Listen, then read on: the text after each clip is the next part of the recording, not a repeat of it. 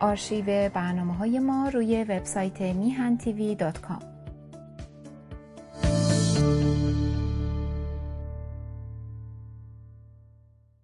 رادیو و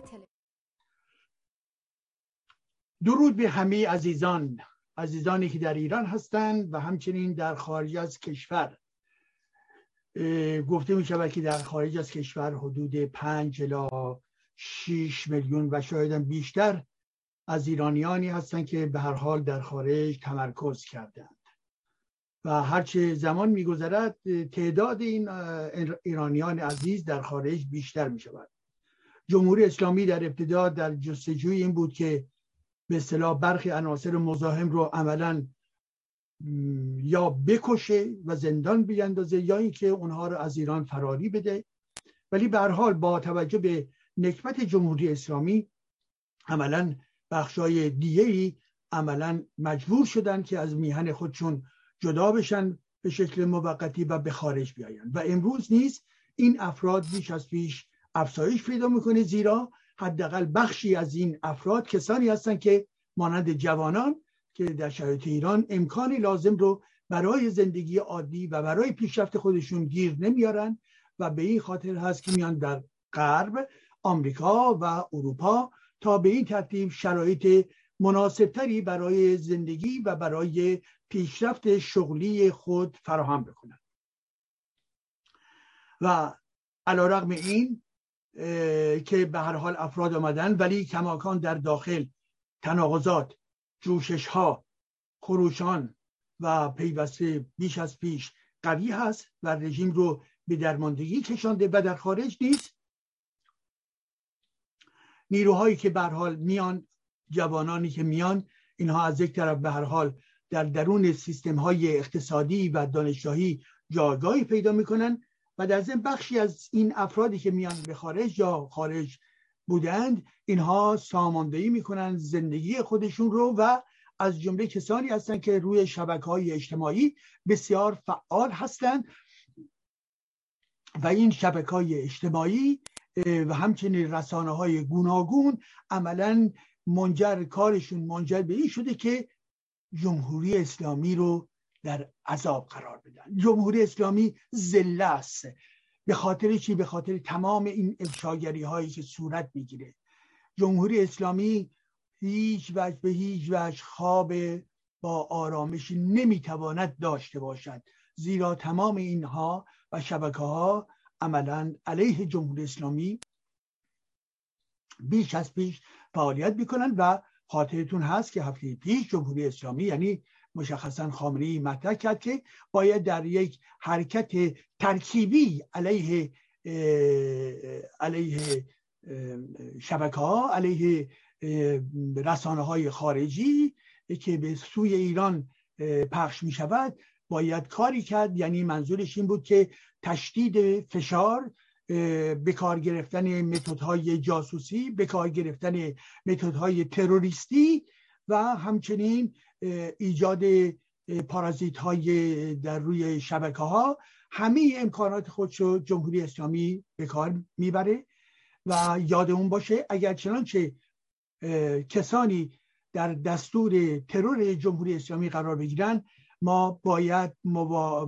به سلام مراقبت داشته باشیم و به هر حال این حکومت اسلامی جز این کار دیگری در خارج نمی‌تواند انجام بدهد. یعنی یعنی جاسوسی یعنی خرابکاری یعنی حضور در این شبکه ها و همچنین اتاق های گوناگونی روی شبکه های اجتماعی و از جمله ایجاد ترور و ترورهایی که امروز وجود دارد که در اون ترورهایی که حمله بود به مجاهدین و چند چهار نفر اگر اشتباه نکنم در حال حاضر در اروپا به زندان افتادند.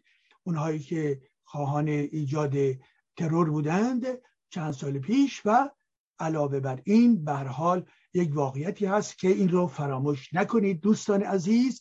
و این هم وجود دادگاه حمید نوری در استکهلم هست و این بیان یک پیروزی هست. پیروزی به این معنا که به حال این جمهوری اسلامی با افراد در واقع آدم کشش زمانی که شناسایی بشن زمانی که به دام بیافتن زمانی که توسط دادگاه های عادلانه مورد قضاوت قرار می‌گیرن مانند آنچه که در حال حاضر در ارتباط با نوری هست. این برای جامعه ایران یک دستاورده و برای جمهوری اسلامی یک شکسته.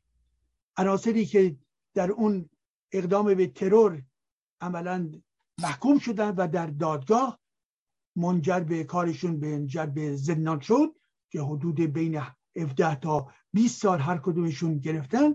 این شکست رژیم هست و امروز هم تمام جنایت هایی که در توسط حاضرین در دادگاه حمید نوری توسط خانواده توسط شاکیان انجام میشه. این باز بیان یک پیروزی است زیرا قدر قدرتی جمهوری اسلامی به این ترتیب میشکند زیرا تمام جنایاتی که این جمهوری اسلامی کرده یک بار دیگه به طرز اوریان و به طرز جهانی داره اعلام میشه که چگونه اینها جنایتکاری می‌کنن چگونه تردیدی ندارن که آدم کشی بکنن؟ و حمید نوری که یکی از مزدوران این رژیم بوده و یکی از کارگزاران جلادان بزرگش و رؤسای بزرگش بوده امروز اگر دادگاه داره نشون میده که چگونه اینها در جنایت سهیم بودن تدارک دیدن ساماندهی کردن شکنجه کردن مسخره کردن توهین کردن به انسان ها همین بله همین حمید نوری ها و کسانی که رؤسای او بودن ماننده ماننده کی؟ ماننده رئیسی ها و بالاتر از اون مانند خمینی ها و مانند خامنه ها همه اینها در واقع جلادان اصر کنونی هستند. و اینها کسانی هستند که بر حال آمدند در جامعه که وحف زده بود. آگاهی لازم را نداشت. قدرت رو گرفتن به اعتبار ایدولوژی اسلامی و شیگری و زمانی که قدرت رو گرفتن تبدیل شدن به نیروهای ویرانگر چپاولگر متجاوز و در ضمن سرکوبگر. و این ماجرا ادامه دارد. ادامه دارد. آنچه که شما در دادگاه نوری می‌بینید تجلی یک دادخواهی بزرگ هست. وقت اون هست و فرصت اون هست که مردمان ایران در ارتباط با قربانیان این جنایتکاران بتوانند نشون بدهند که حقانیت با آنها بوده است و رژیم این کارها رو در پشت پرده در زمانی که پیوسته و پیوسته در تاریکی و ظلمت این کار رو انجام میده. ولی که دیدیم که چگونه این پرده ظلمت پاره شده و امروز به طرز آشکار آشکار این جنایتکاران از پشت پرده عملا بیرون انداخته می‌شوند و اونها را نشان میدن. ببینید نوری ها ببینید این نوری ها همان رئیسی ها هستند همان خامنه ها هستند. همان خمینی ها هستند. آفرین بر همه دادخواهانی که در این دادگاه هستند و بر همه تلاشگرانی که در این زمین دارن کار می‌کنند و مرتب حضور دارند شهادت میدن و اینها بیان چیست؟ بیان این که بله ما هرگز نباید جنایتکاران رو فراموش کنیم. جنایت فراموش نمی شود جنایتکاران در برابر دادگاه باید جواب بدهند. و اونجایی که مشخص میشه که چه جنایتی کردند مانند حمید نوری باید به محکومیت به مجازات برسند و به هر حال دوستانی می‌گویند که این امر یعنی دادگاه نوری منجر به محکومیت قطعی او خواهد شد. من هم فکر می‌کنم این چنین باشه و به هر حال در انتظار نتیجه قطعی باید باشیم. ولی به هر حال آنچه که در اینجا می‌بینیم آنچه که در این روزهای اخیر در ایران می‌بینیم قاچاقچیان این برادران قاچاقچی این اصطلاحی که احمدی نژاد به کار برده بود. ولی خود احمدی نژاد نیست یک قاچاقچی یک فاسد بوده هست خواهد بود. و امروز می‌بینیم که در ارتباط با این فساد در درون سپاه فساد در درون سپاه و آدم هایی که در این ماجرای اخیر شرکت دارن مانند جعفری ها مانند زلقدر ها زلقدنیا و همچنین افراد گوناگونی که بر حال در رأس امور این سپاه هستن می‌بینیم که اینها چگونه به جون هم میافتن چگونه افشاگری می‌کنن و چگونه پولهای مردم ثروتهای مردم رو بالا می‌کشن و چگونه ما می‌گفتیم و باید بگوییم که جمهوری اسلامی رو نمیشه بهش اعتماد کرد. این جمهوری اسلامی دارای ساختاری است. ساختار باندها ساختار سیستم های مافیایی اینها همه در برابر مردم متحدن برای کشدار متحدن. از خامنه گرفته تا رؤسای سپاه تا تمام باندهای گوناگون اینها.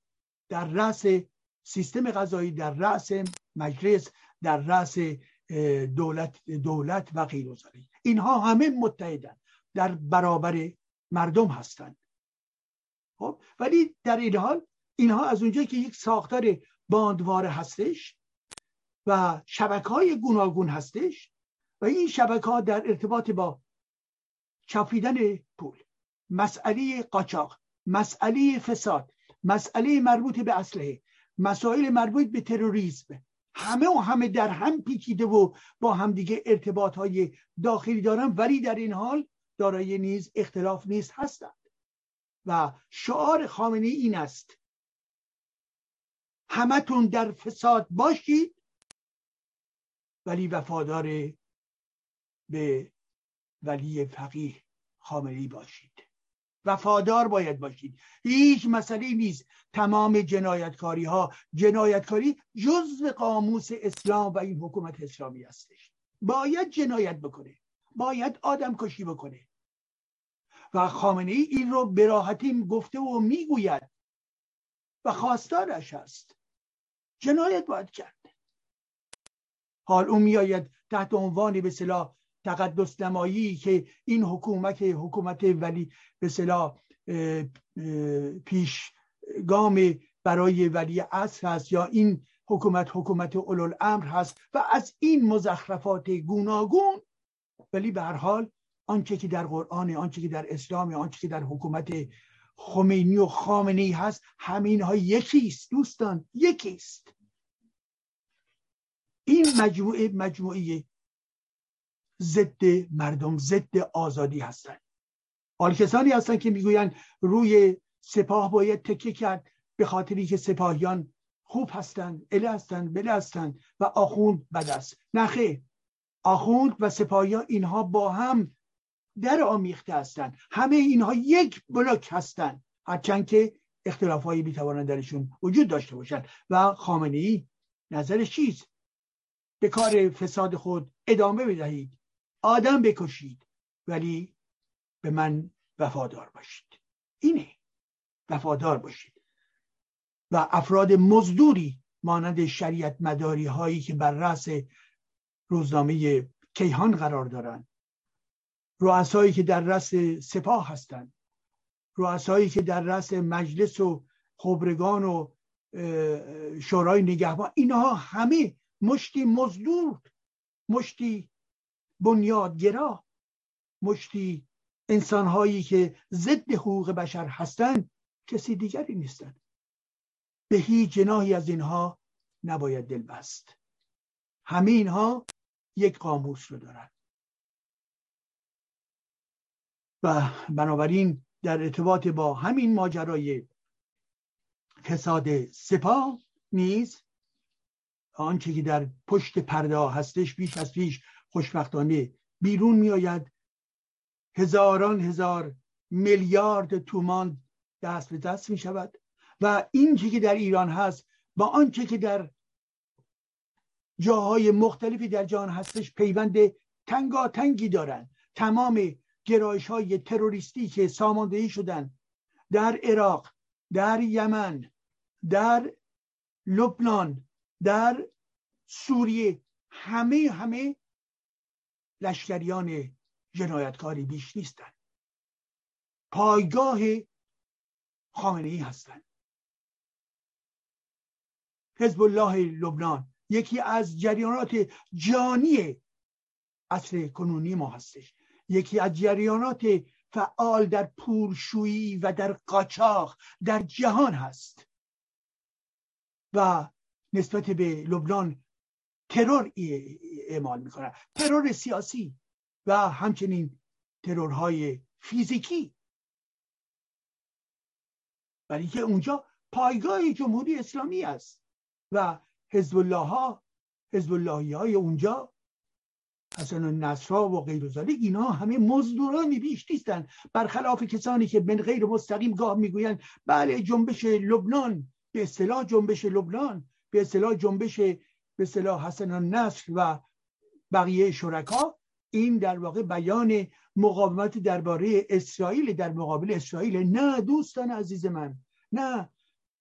حتی در مقابل اسرائیل که باشه کوچکترین حرکت در دفاع از اینها هرگز نباید داشته باشید. اینها مشتی جانی هستند. حزب الله لبنان حزب الله جانی و آدمکش و قاچاقچی. در مواد مخدر در پولشویی و غیر و غیره هستش. قدس سپاه قدس که این همه پولهای مردم ایران رو نابود کرده و امروز نیز هنوز که هنوز مسلمه که دستاش بر روی پولهای ایران در واقع قرار دارد. سلیمانی جنایتکار و تروریست خاطرتون هست دوستان؟ زمانی که ترور شد توسط آمریکایی‌ها نه تنها حکومتیان نه تنها حکومتیان بلکه اندیشان نیز بلکه روزنامه چندی نیز بلکه شخصیت های ملی نیز و بلکه بخشی از افراد چپ نیز اینها حمایت کردند از قاسم سلیمانی در برابر آمریکا. اینا رو فراموش نباید کرد. ورق بزنید می‌بینید.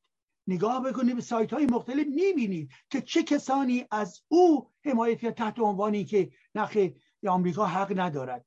این رو باید به عنوان یک جدال استراتژی که دو نیروی نظامی ارزیابی کرد یعنی آمریکا و جمهوری اسلامی. جمهوری اسلامی ترور می‌کنه و آمریکا هم در این استراتژی مقابله کسی رو که سامانده ترور هست و ترور می‌کند.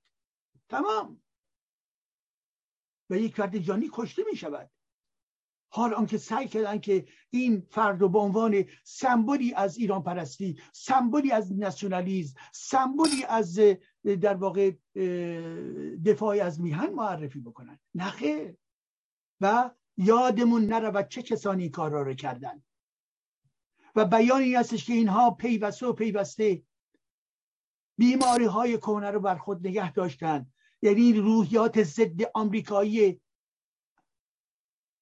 بسیار بسیار پیش پا افتاده و بسیار عقب مانده رو بر چی ضد آمریکایی هستید؟ بله در مورد مصدق بله. این رو باید گفت سندهایی هم وجود داره و این رو باید افشا کرد. ولی که این همه ماجرا گذاشته. در ضمن همین آمریکا به کشورهایی که مانند ژاپن یا اون طرف در کره جنوبی که با هم مخالفت داشتن ولی رو رفت و اینها تبدیل شدن به دوستان خود در عرصه اقتصاد در عرصه های استراتژی و غیر ذالک ما برای دفاع از منافع خودمون تناقضی ندارد که با تمام جهان ارتباط باید داشته باشیم ولیکن برخی این کلاشون ایدولوژیک باقی مونده. ضد آمریکایی. ضد به اصطلاح امپریالیسم. و در درون این ضد ضد ضد ها چیست؟ یک ایدولوژی پوسیده. بخشی از چپها تو همین باغ باقی ماندن عقب افتاده. لایه هایی از ملیگرایان به همین ترتیب. و یادشون میره که نگاه بکنن که همون افرادی که عملا داشتن حمایت می‌کردن مانند سلیمانی وقتی که اینها رو می‌بینید که در درون فساد در درون سپاه امپراتوری فساد آدمکشی به پا می‌کنند امپراتوری فساد و آدمکشی به پا می‌کنند؟ یادشون میره که همین چند ماه پیش بود که برای سلیمانی غمناک شدند و گریه کردند و یا ابراز همدردی کردند.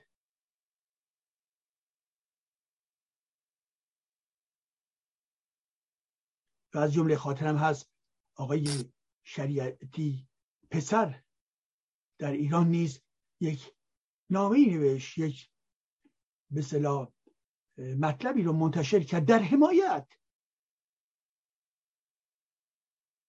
در حمایت از سلیمانی ها که آمریکا حق ندارد. جدال سیاسی و نظامی است. شما دعوای شما نیست. اگر اینطوری از جانب او رو بخواد بگید پس بنابراین در کنار جمهوری اسلامی است خب. دوستان گرامی نکات دیگری که می‌خواستم با شما در میان بگذارم به دنبال این مقدمه وسیع مسئله یا مطلب مربوط به فردوسی و زبان هست. چرا این رو خواستم با شما در میان بگذارم؟ دیروز در پاریس به دیدن تئاتری رفتم که این تئاتر درباره شاهنامه بود.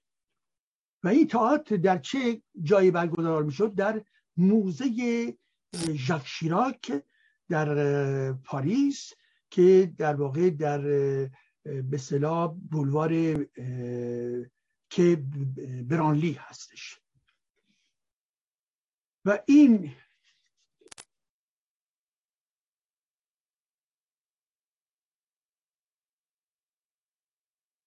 این پستر این هست. این تئاتر توسط یکی از ایرانیان گرامی به نام حمید رحمانیان که در آمریکا هست و این کاری که امروز پیشنهاد کرد دیروز پیشنهاد کرد به دنبال کاری هستش که چند سال پیش نیز در باره شاهنامه مطرح کرده بود و این بار رفتم و دیدم و بسیار زیبا کارگردانی شده بود و بسیار زیبا در واقع معرفی شد اجرا شد و سالن این تئاتر مانند یک سالن عملا سینمایی بود ولی بسیار بسیار بزرگ بود. نمی‌دانم تعدادش چقدر ولی کن به طور حتم شاید نزدیک 700 800 نفر آمده بودن و سالن پر پر بود. که چی رو نگاه کنن؟ که این پیس تئاتر رو نگاه کنن که روی یکی از داستانهای موجود در شاهنامه بیژن و بنیشه خب و به این خاطر بسیار واقعا شادمان شدم. به خاطر اینکه همیشه فرصت نیست که یا فرصت ها رو به اندازه کافی به دست نمی آوریم که چی که گنجینه های سرزمینمان در ادبیات در شعر در فلسفه و غیر و غیره به جهانیان به دیگران و حتی به فرزندان خود به طرز جدی و قاطع و وسیع شناسانده شود. وقتی می‌بینیم یک کار تئاتری منجر به آمدن یک جمعیت بزرگ که در واقع افراد ایرانی بسیار بسیار محدود بودن شاید درصد خیلی ضعیفی شاید دو درصد سه درصد. ولی انبوه کسانی که آمده بودن کسانی هستن که ایرانی نبودن. ولی چون شنیده بودن درباره این تئاتر این پیس و به هر حال از دیگران و همچنین روزنامه لوموند نیز این رو مطرح کرده بود و آمده بودن. که نگاه کنن و از این بود که به این اعتبار بود که یک بار دیگه خواستم با شما در این مورد یعنی چی؟ کدوم مورد؟ درباره فردوسی صحبت می‌کنم ببینید دوستان گرامی من.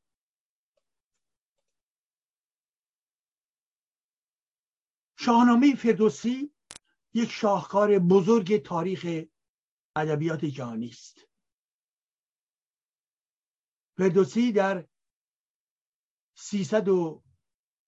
سی خورشیدی برابر 940 میلادی در توس متولد شد و در سال 404 خورشیدی و که برابر با 1025 میلادی هست درگذشت. اختلافی از در ارتباط با سن چیزی بین 80 تا 84 5 سال. در طی این زندگی فردوسی به یک کار عظیم پرداخت و به قول خود طی سی سال طی سی سال اقدام کرد به چی؟ به شعر گفتن. شعر گفتن به چه میزانی؟ با شست هزار بیت. شست هزار بیت. هدف او چی بود و چرا این کار صورت گرفت؟ به خاطر که اون لحظه تاریخی رو یادتون باشه عزیزان. اون لحظه تاریخ. تاریخی چه لحظه ای هست؟ لحظه ای هستش که به دنبال تجاوز تازیان و اسلام به سرزمین ایران در یک دوران چند صده عملا ایران زمین زیر استعمار عرب زیر استعمار اسلامی قرار می‌گیره. و هدف استعمار چی بود؟ نابودی یک ملت نابودی یک تمدن نابودی یک فرهنگ نابودی یک زبان نابودی آینهای موجود در این سرزمین بود که همه چی بشند همه برده باید می‌شدند. برده. برده در برابر الله. اللهی زشکار که سمبل زشتی هستش سمبل خشونت هستش. و عجیب است از اینکه ایرانیانی هنوز هستند که به این الله اعتقاد دارند. چرا دوستان؟ باید فکر کرد. ذهنی عقب مانده؟ ذهنی آسیب دیده و مست شده. ذهنی که دستخوش عوام فریبی و فریبکاری هست که نمی‌خواهد واقعیت رو بگوید. ذهنی متزلزل ذهنی که آشنایی با فرهنگ خود ندارد. ذهنی که به اقلانیت جدید نرسیده است. کدام ذهن چرا این وابستگی؟ جواب بدهید. ولی به هر حال این فردوسی هدفش چی بود؟ به لحاظ این تجاوز و استعماری که از این دین بیرون می آمد و اونها خواستار واقعا نابودی هویتی ایران ایرانیان بودن و زبان زبانهای ایرانی را پیوسته مورد حمله قرار می‌دادن. زبانهای ایرانی. و همچنین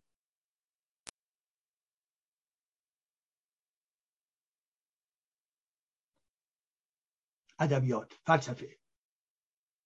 خب به این ترتیب است که کسانی هستند که به تلاش برخواستند چه به شکل سیاسی اجتماعی و مبارزه علیه حاکمان اموی و بنی عباس. و در این زمینه بابک ها کشته شدند. ابو مسلم ها برخواستند مبارزه کردند هرچند که در نیمه راه نیز اشتباه کردند و در خدمت عباسیان قرار گرفتند در این مسیر شعوبیان مبارزه کردند در این مسیر ابن مقفه مبارزه کرد. برای فرهنگ. و مجبور بود آنچنان که او انجام داد که برای حفظ فرهنگ ایرانی از اونجایی که می‌دید حاکمان مشغول نابودی و به آتش کشاندن اثرهای این فرهنگ بودند اونها رو تلاش کرد به عربی برگرداند تا اینکه این مزامین حفظ بشود.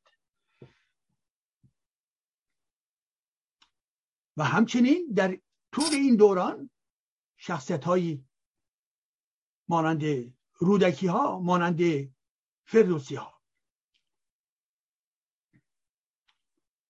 و اینها در اون خراسان خراسان بزرگ که تا یه حدودی در واقع تمایلات استقلال طلبانه دارش بیش از پیش روش پیدا می‌کرد و جدا سازی شدن ها از خلافت ها خلافت در واقع عربی. بنابراین بودند کسانی که در زمینه شعری می‌خواستند نجات بدن. و کاری که فردوسی در دست گرفت این هدف ها را داشت. شست هزار بیت ایجاد یک شاهکار بزرگ و این اقراق نیست. یک شاهکار بزرگ. شما در اون نقطه تاریخی بروید. اهمیت شاهنامه رو نسبت به کارهای دیگری در زمینه شعر و نصر و تاریخ نویسی که در اون زمان تا اون زمان صورت گرفته بود رو مقایسه بکنید. و به این ترتیب هست که هزار سال پیش عزیزان هزار سال پیش فردوسی هدفش چی بود زنده نگه داشتن زبان پارسی زنده نگه داشتن اسطوره ها زنده نگه داشتن و یادآوری تاریخ پادشاهان تاریخ سیاسی ایران زمین.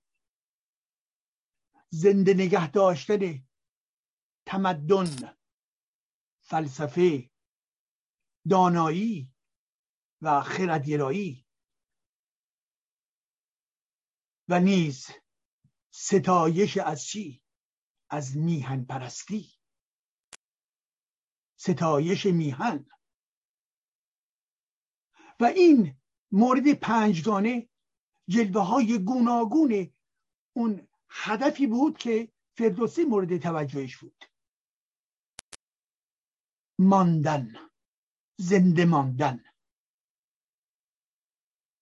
در برابر چی؟ در برابر اسلام. در برابر کی؟ در برابر خلفای اسلام. او می‌خواست ایرانیان ایران زمین زنده بماند.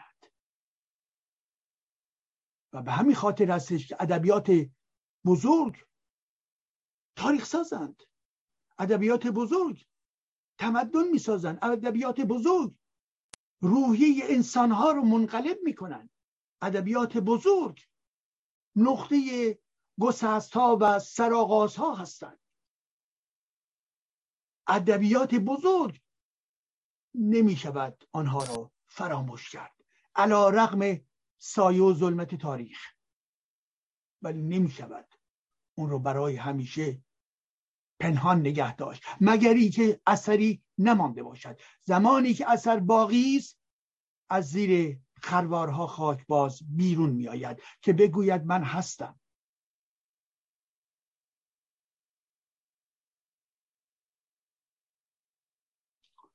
در کشور ما زبانهای گوناگون وجود دارد. از دیرباز بسیار بسیار دیرباز و امروز نیست هستند و فردا نیز خواهند بود و هر کدوم از این زبانهای گوناگون از کردی و بلوچ و آذری و گیلکی و و چه و چه و چه. چه زبانهایی که شاخهای گوناگون زبانهای هندوروپایی و ایرانی هستند چه زبانهایی که متعلق به تبار سامی هستند سمیت هستند. این زبان ها در بستر تاریخی ایران در کنار هم زیستند و تنوع فرهنگی رو معنا میبخشند. یک زبان در زم چیست؟ در زم استوره است. در زم جهان بینی ها هست. در واژه ها واژه ها فقط کلمات ساده نیستند. با خودشون یک بار عمیق تاریخی فرهنگی و رفتاری دارند.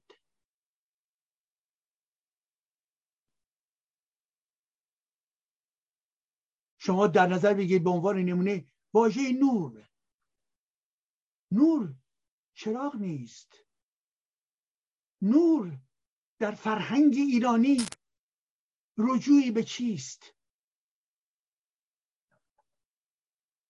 رجوعی به آین مهر. رابطه ای هست با آین زرتشت نور. رابطه ای هست با فلسفه اشراق سهروردی نور. رابطه ای هست با صدای حافظ. نور مغان می‌بیند.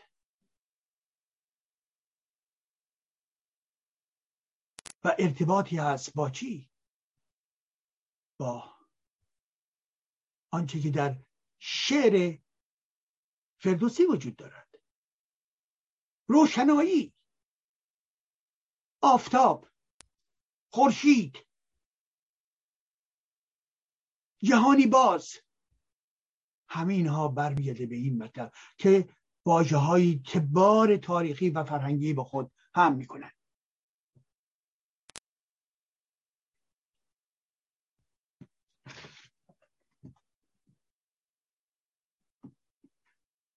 خب وقتی ما نگاه می‌کنیم به فردوسی؟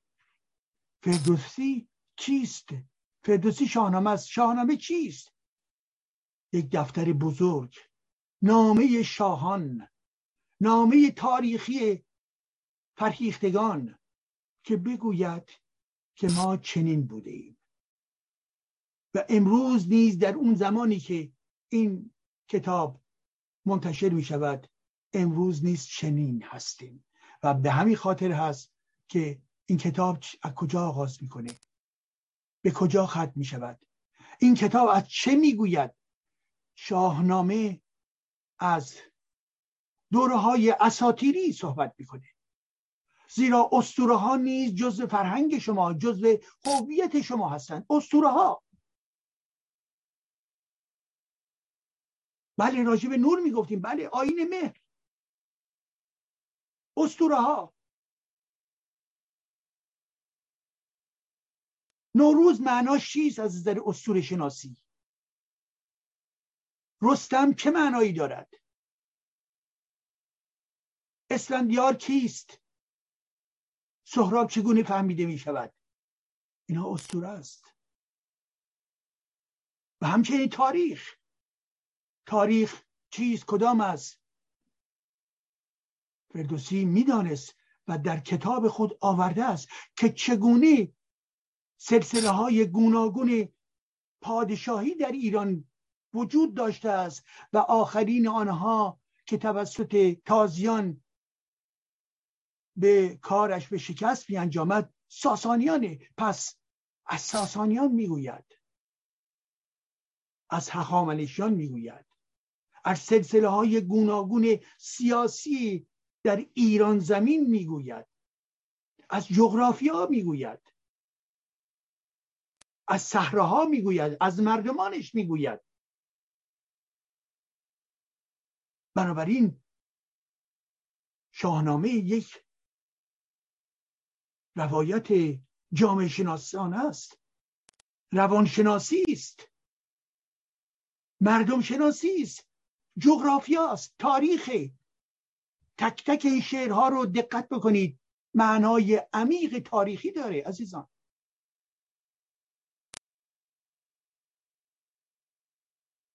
و مفاهیم فلسفی درش نهفته است.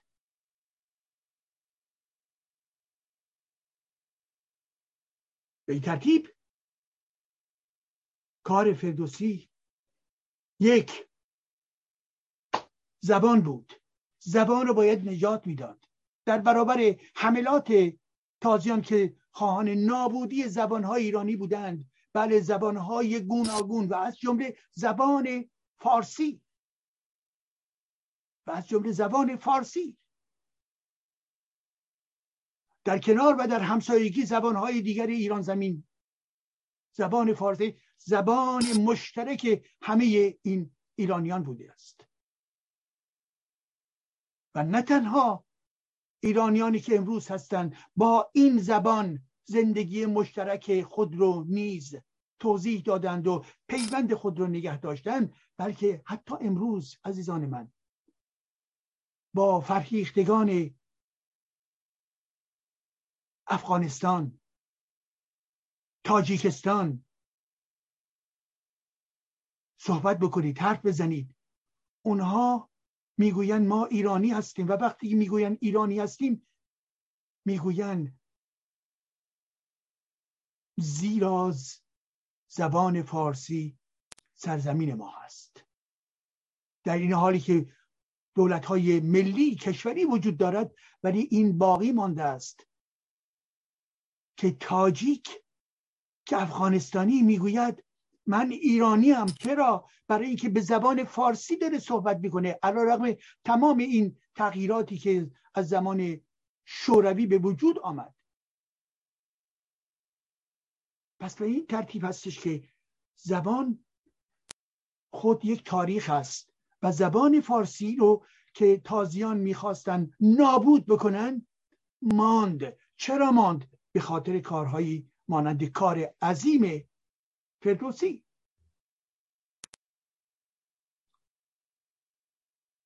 پس زبان فارسی زنده شد ماندگار شد.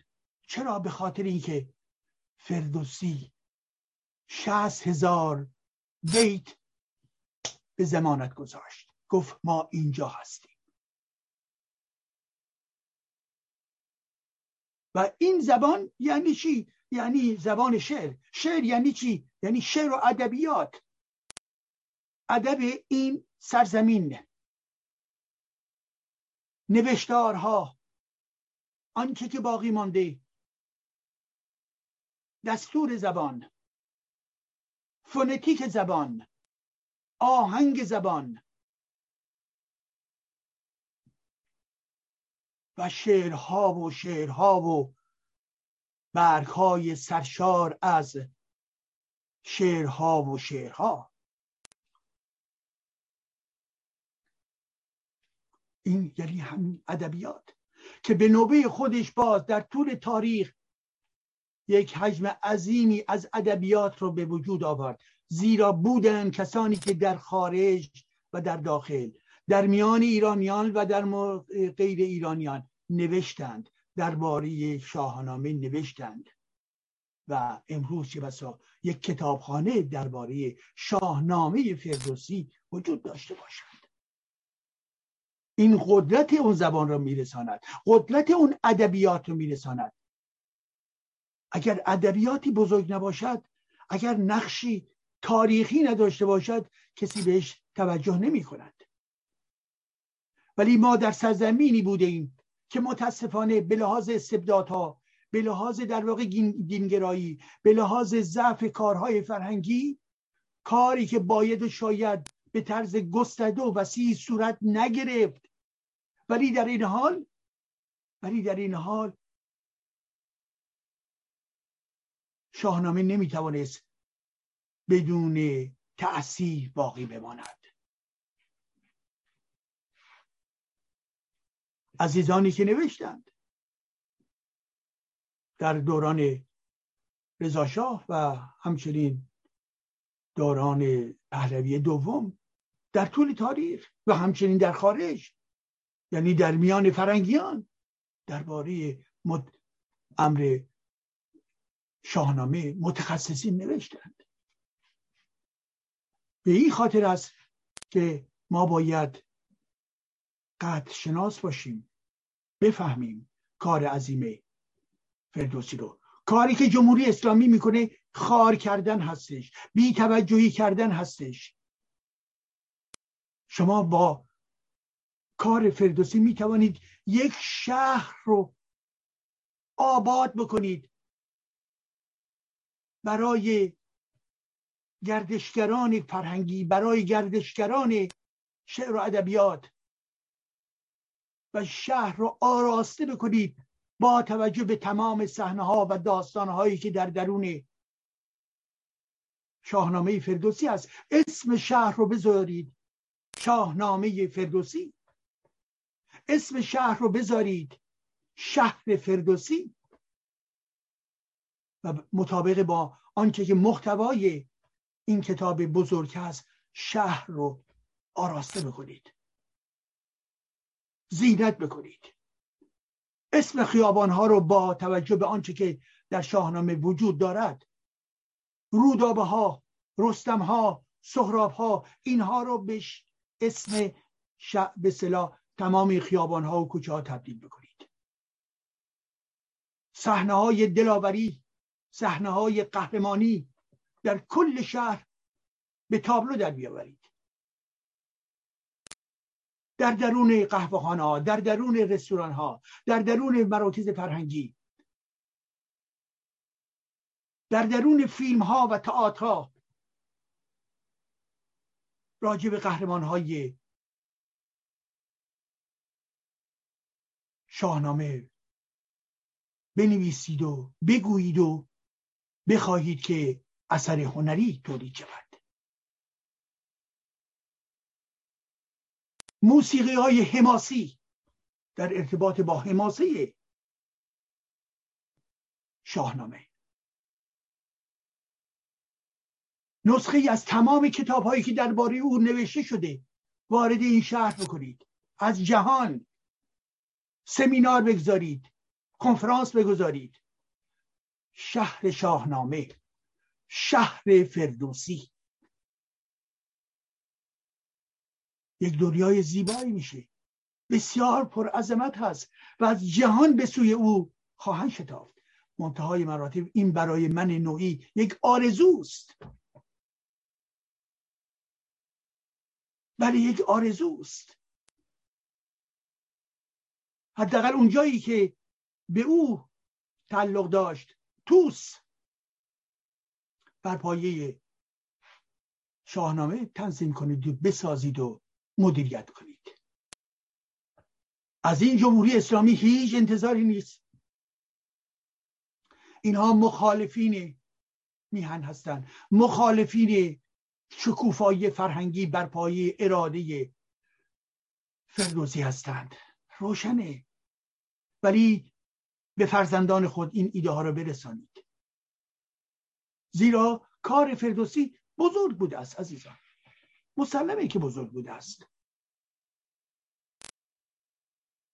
فقط یادآوری بکنم در ارتباط با این تئاتری که در موزه ژاک شیراک پاریس دیروز نشان داده شد یک تئاتر سایه‌ای بود یعنی با سایه ها روی صحنه این شخصیت ها رو به نمایش میگذاشتند. و درباره چی بود؟ درباره یکی از داستانهای شاهنامه یعنی عشقهای بیژن و منیژه. عشقهای بیژن و منیژه. به کارگردانی آقای حمید رحمانیان همونطور که خدمتتون عرض کردم که ایشون در آمریکا هستش. در این داستان فردوسی از سفر و گردش بیژن می‌گوید. بیژن از ایران زمین. و در این گردش خود به حرکت در میآید. در خراسان بزرگ و می‌رود به سوی آمودریا و لحظه ای هست که متوجه میشن یا می‌شود که در درون خاک ایران ایران زمین نیست بلکه در درون خاک توران هست. تورانیان. و رویدادها اتفاق میافته و او با کسی آشنا می شود بیژن با منیژه آشنا می شود منیژه کیست؟ دختر افراسیاب است. همان افراسیابی که در رأس توران قرار دارد و همان افراسیابی که خواهان جنگ با ایران زمین هست. همان افراسیابی که دشمنی میورزد نسبت به ایرانیان. و خواهان مبارزه علیه کی خسرو هست.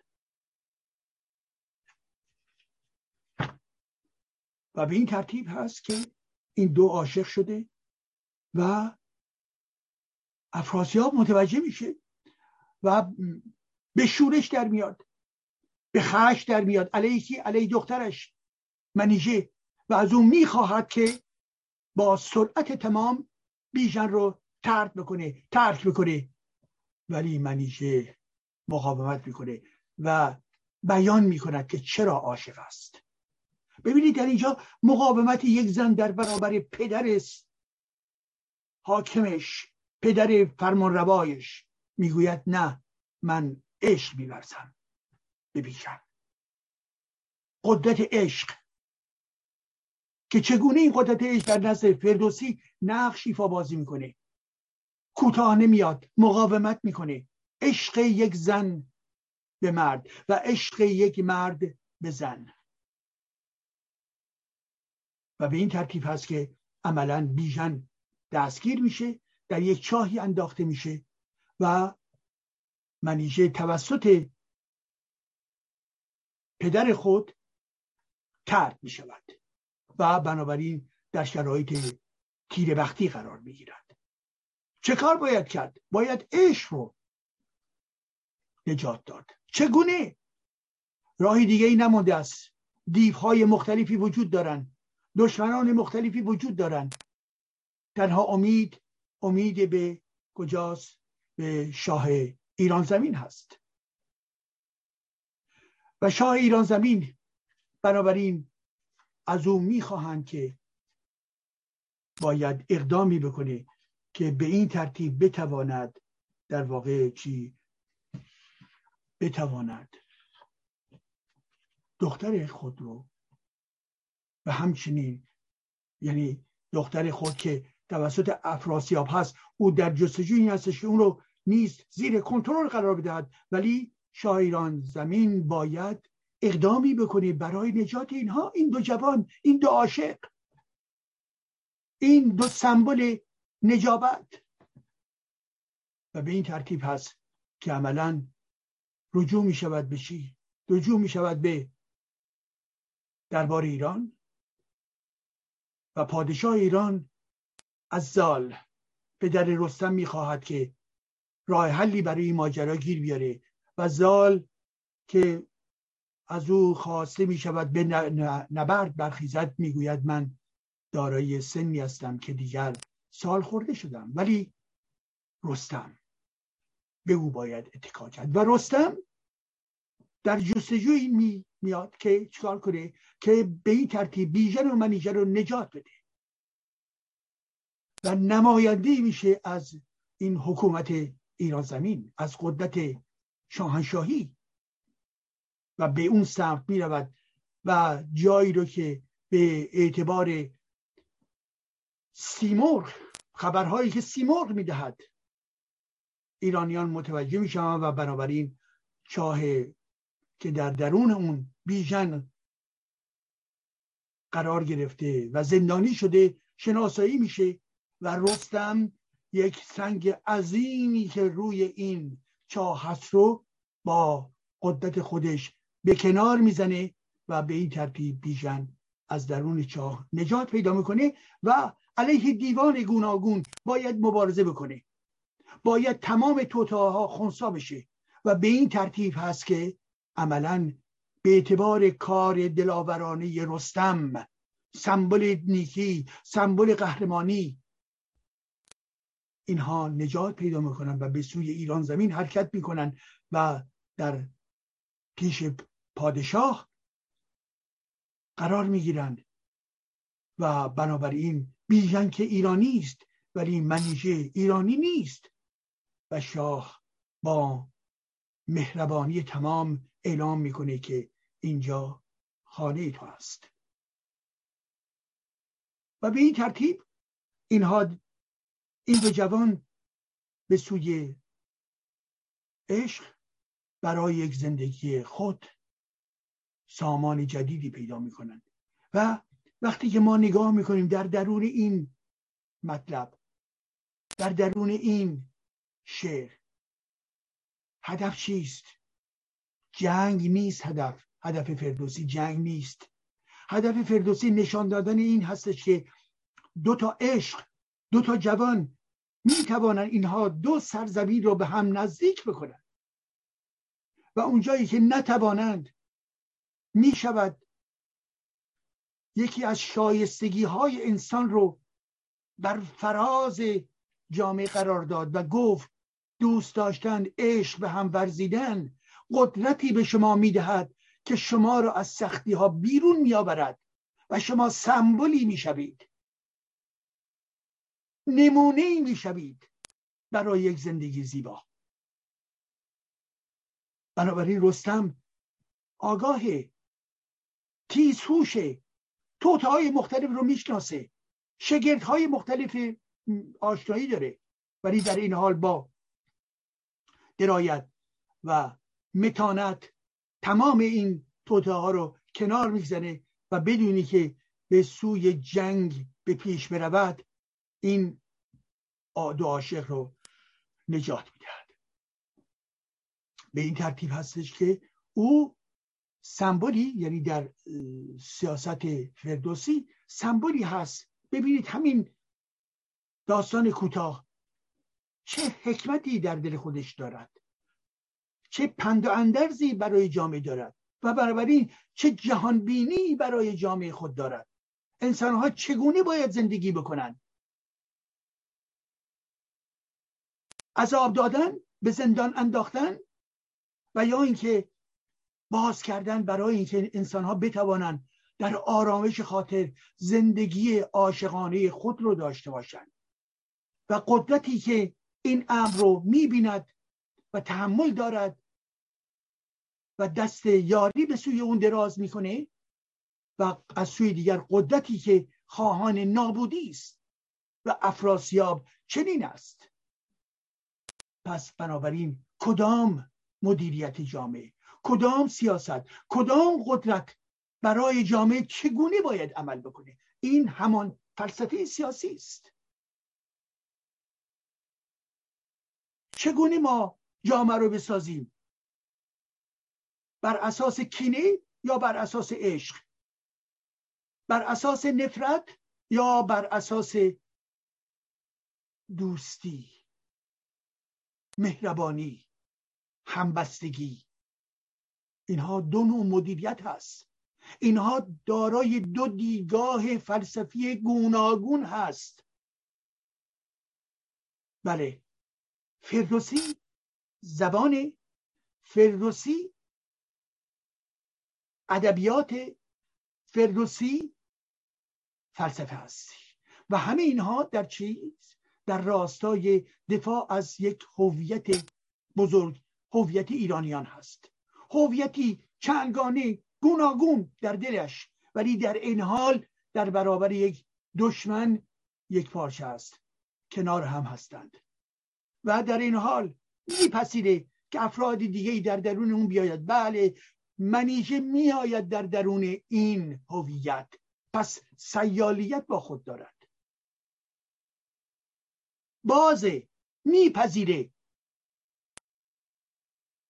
فرسوده نیست خسته نیست. فقط به خود فکر نمی کند. هم خود را نگه می دارد. هم باعث سربلندی است و هم به جهان نگاه می کند و هم انسانهای جدید و فرهنگ ویژه خود را در دل خودش جای می‌دهد چنین است کار فردوسی. این نکته بود که می‌خواستم با شما امشب در بیان بگذارم. بس به قول معروف نتیجه این ام چیست دوستان عزیز من؟ باید خوند. این ادبیات ماست. این تاریخ ماست. فردوسی رو باید شناخت. به فرزندان خودتون نشون بدید بگویید این کتاب یا شاهنامه این چنین است. بذارید دست به کتاب بزنن. که این است چنین است.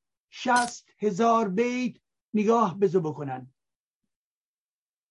و دو بیت این شست هزار بیت رو بخوانید و برای دیگران بخوانید. بخوانید. و ببینید که بله فردوسی از خدای خود صحبت می‌کنه. به نام خدای. بله از خدای خود صحبت می‌کنه. ولی از جنگ ها از سلسله ها از استوره ها استور سازی هایی که می‌کنه رستم کیست؟ اسفندیار کیست؟ رودابه کیست؟ سهراب کیست؟ این رو باید به بچه ها گفت به فرزندان خود بگوییم. مگر نه اینکه ما و فرزندانمون در ذهنیت خودمون با ابا عبدالله و حسن و حسین و رقیه و ابوالفضل و مهدی و صادق و تمام این شخصیت های مزر تاریخ اسلام. مگر با این شخصیت ها ذهن ما سامان ساختار پیدا نکرده؟ مگه اینها به ملکه ذهن ما تبدیل نشده؟ مگه به رفرانس های ما تبدیل نشده؟ خب همه اینها رو باید پاک کرد. ابوالفضل یک فرد ارتجایی و استعمارگر است مانند حسین مانند علی ابن ابی طالب.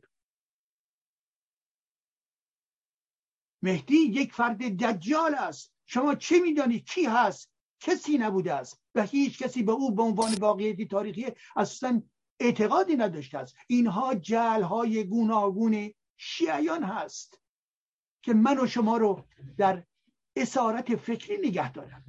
دوستان عزیز. خب وقتی شما این اسمها رو می‌بینید بیایید داستان رستم رو بگویید. بیژن و منوچ بیژن و منیژه رو بگویید. حماسه های در درون شاهنامه رو بگویید. توران زمین کجاست؟ ایران زمین کجاست؟ چه جغرافیایی در درون شاهنامه وجود دارد؟ سبک شاهنامه در چیست؟ چرا حماسی است؟ رابطش با واقعیت تاریخی کجاست؟ یعنی نه تنها او به نام خداوند می‌گوید به نام خداوند خودش دارای باور هست. به نام خداوند جان و خرد. اون خداوندی که جان و برای او تعیین می‌کنه و در ضمن به نام خرد. خرده که میچرخد و میچرخد در این جهان. این خرد در نگاه فردوسی در تناقض با آین ها نیست. او خود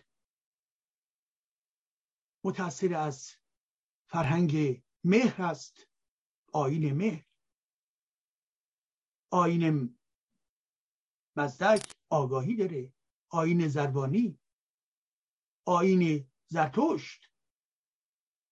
اینها رو می‌شناسه و تاثیر پذیرفته. و در ضمن کسی هست که به جهان داره نگاه می‌کنیم یکی من کی هستم؟ من کسی هستم که دارم تاریخ می نویسم من کسی هستم که می‌خوام از یک تمدن حمایت بکنم. نقش بزرگ خودش رو داره نگاه می‌کنه. و به این خاطر نیست نگاهی فیلسوفانه به جهان داره.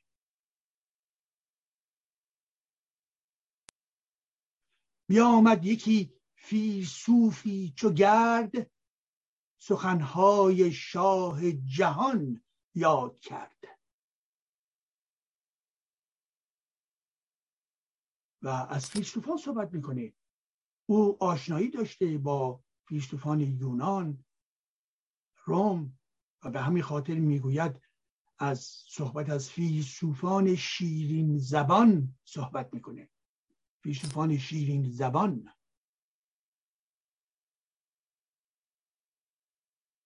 فیلسوفان شیرین زبانی که چه آمد به ایوان پسندید مرد؟ ز هر گونه اندیشه ها یاد کرد.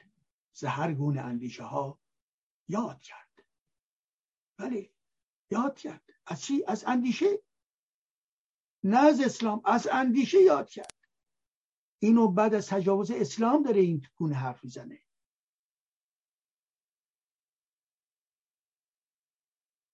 و وقتی که اندیشه خردمندانه وجود داره و همین خاطر برای او یک روشنایی است. و این اندیشه خردمندانه باعث چی می شود؟ باعث چیزهای شگفت بزرگ جالب. شگفتی که آید به آن مرز و بوم. شگفتی که آید به آن مرز و بوم بله شگفتی می آورد او می‌خواهد در واقع راز ایران زمین رو نگه دارد حفظش بکنه.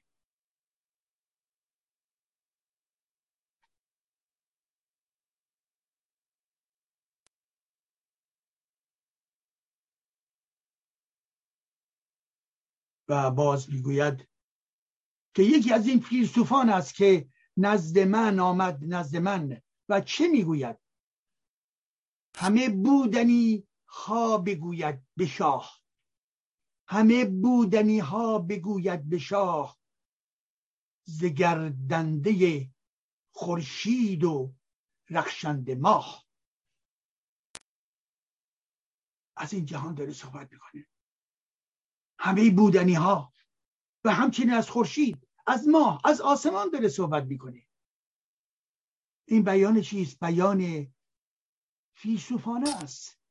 بیان شناخت جهان هست.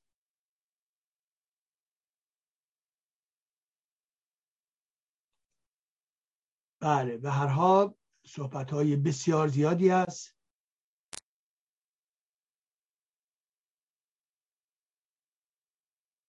و یا یک صحبت دیگر. تو گر بخردی خیز پیش من آی. اهل خرد اگر هستی بلند شو بیا به سوی من. خود و فیلسوفان خود و فیلسوفان یعنی هم خود و فیلسوفان خود و فیلسوفان پاکیزه رای. بنابراین فیلسوف کسی است که داره کمک می‌کنه اندیشه می‌کنه. همه فیلسوفان بسیار دان سخنگوی سخنگوی و از مردم کاردان. و در ضمن کسی است که در داستانهای مختلف از جمله در داستان انوشیروان به فیلسوفان روم توجه داره و همچنین فردوسی از ارستاتالیس یا همان ارستو یاد می‌کنه. بله یاد می‌کنه از ارسطو یاد می‌کنه. و او می‌گوید درباره ارسطو که که حکیمی هست که در واقع به جهان داره نگاه می‌کنه. جهانی بر او دیدگان پرسخون و جهانی رو که داره نگاه می‌کنی و در دیدار در دیدگانش خون میآید زیرا حقیقتی رو می‌بینه که سخت است. او افلاتون رو می‌شناسه.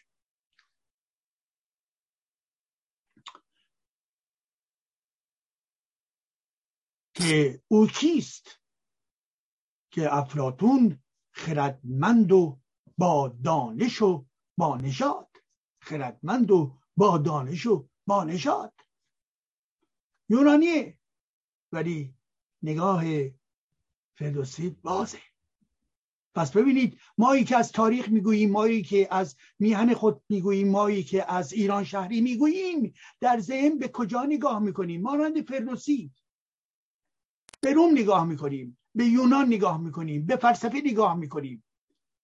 برخلاف تعیین نظرانی که علیه زبان فارسی مبارزه می‌کنن علیه تمدن ایرانیان مبارزه می‌کنن علیه سیستم های سلسله های گوناگون سیاسی پیش از تجاوز اسلام حمله می‌کنن از سر نادانی از سر جهالت.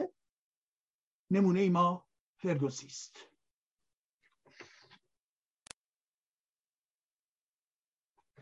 این هم نکته دیگر برای دوستان عزیز.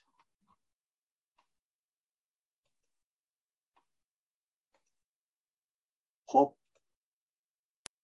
دوستان نکته دیگه ای که می‌خواستم با شما در بیان بگذارم درباره چیست؟ درباره اینکه می‌گوییم ببخشید نگران نباشید عزیزان. من دارم ببینم.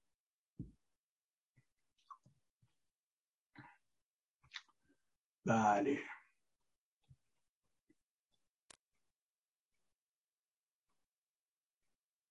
بله. بسیار خوب. نکته دیگه ای که می‌خواستم با شما در میان بذارم درباره چیست؟ شیطان نه قبل از این جبر و اختیار.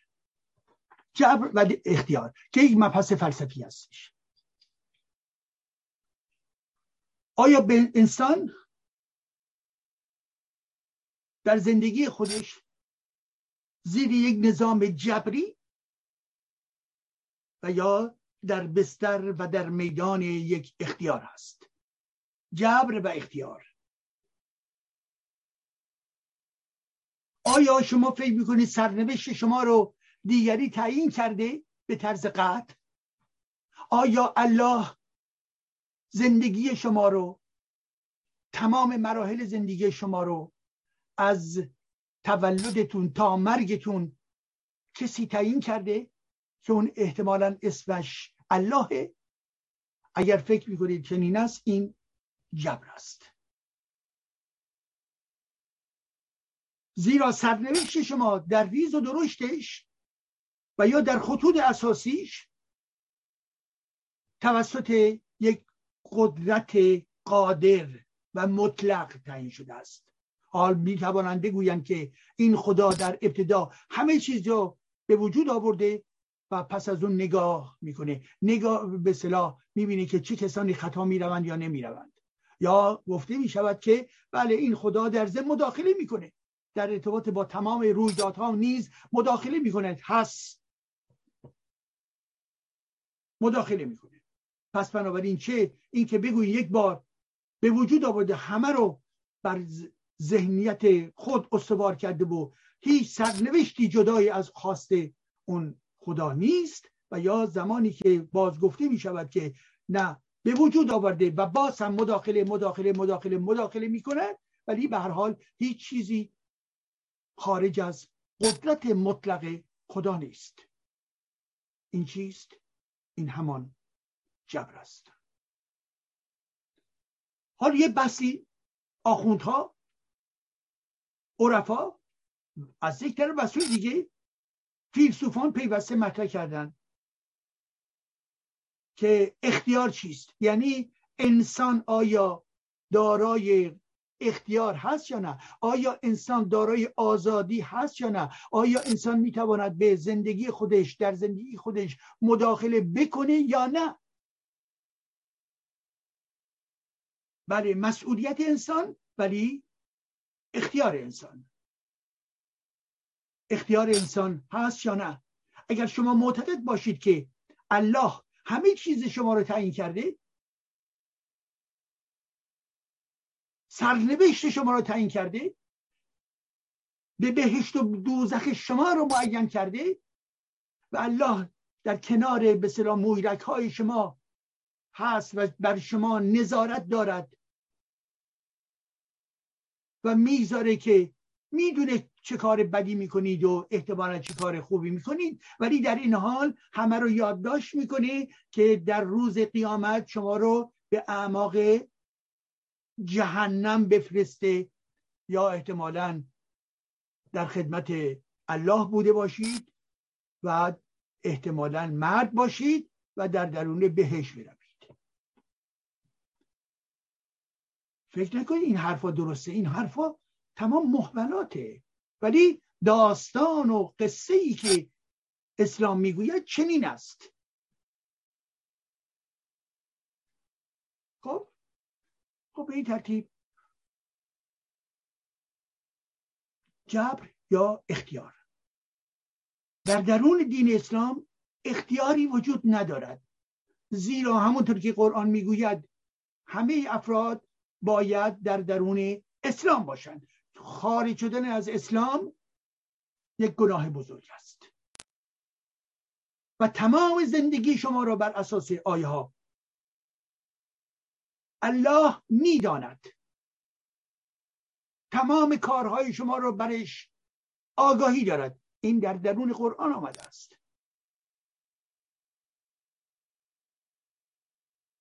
پس بنابراین یا هر کاری که من می‌کنم او می‌داند و و چنین تعیین کرده است یا آن کاری که من می‌کنم احتمالا اینجا اونجا من بر پایه خاص او عمل نمی کنم پس بنابراین این خدایی که بر همه چیز قالبه برای من توته میریزه. دام میگسترد. این من انسان که من انسان رو چکار بکنه؟ در درون دخمه ها در درون گودال ها در درون اشتباه ها بیاندازه بیاندازه بیاندازه و در آخرم بیاندازه در ته جهنم الهی. این خدای خدای چیست؟ بازیگره توتگره ضد انسانه به چه چیز انسان می‌خواد بپردازه؟ چه رقابتی با انسان داره؟ رقابتش با خدایان دیگر است. او که میگه من تنها هستم. پس بنابراین با این انسانی که از نظر او جز یک انسان زلیل چیزی دیگه ای نمی‌تواند باشد چرا این همه توته می‌کنه علیه انسان که بدی درش غرق بشه که پس داده او اونو ببره در جهنم. که اگر می‌دونی ای الله اگر می‌دونی که این کار یا اون کار بد است ثواب نداره خب به این بندگان خدا به این بندگان خودت بگو این کار نکنن و مشخصا اعلام بکن مشخصا نمونه بیاد و خودتون نشون بده. و اساسا از اونجایی که ای خدا میدانی که اینها دارن به اشتباه میدن طوری تنظیم کن که توانایی اینها به سمت دیگری بچرخد و هرگز به سوی چی؟ امور گناهکارانه نروند. تو چرا این کار رو نمی کنی اگر می‌گویی من قدرت مطلق هستم. پس می‌بینی که نیستی. می‌بینی که یک دروغ می‌گویی. فقط افراد ساده لوح پر از خرافه می‌توانند حرف تو رو ای الله بپذیرند. الله یک وهم است. الله یک توهم است. خب باز به این ترتیب هستش که پس اگر انسان فقط و فقط در راستای جبر الهی هست. پس دیگر معنای زندگی یعنی چی؟ آزادی یعنی چی؟ خوشبختی یعنی چی؟ تلاش انسان یعنی چی؟ کار انسان یعنی چی؟ انگیزه انسان یعنی چی؟ پروژه های انسان یعنی چی؟ اختراهای توسط انسان یعنی چی؟ همین ها در واقع یک قلب قرمز باید بهش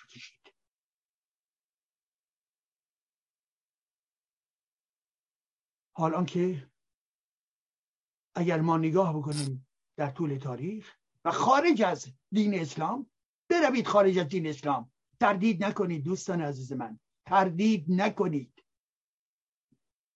و در اونجا با نگاه دیگر با جهانبینی دیگر بله انسان زاده می شود انسان نفس می کشد انسان زیر بمباردمان مستقیم و همیشگی الله دیگر قرار ندارد.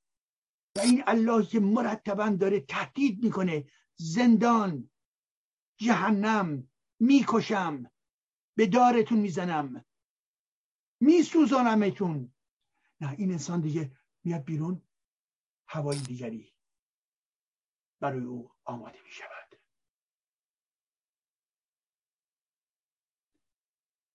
و به این ترتیب است که انسان در طول تاریخ اگر ما نگاه بکنیم همیشه بحث بوده است که انسان ها و رابطه آنها با اختیار و آزادی. بله.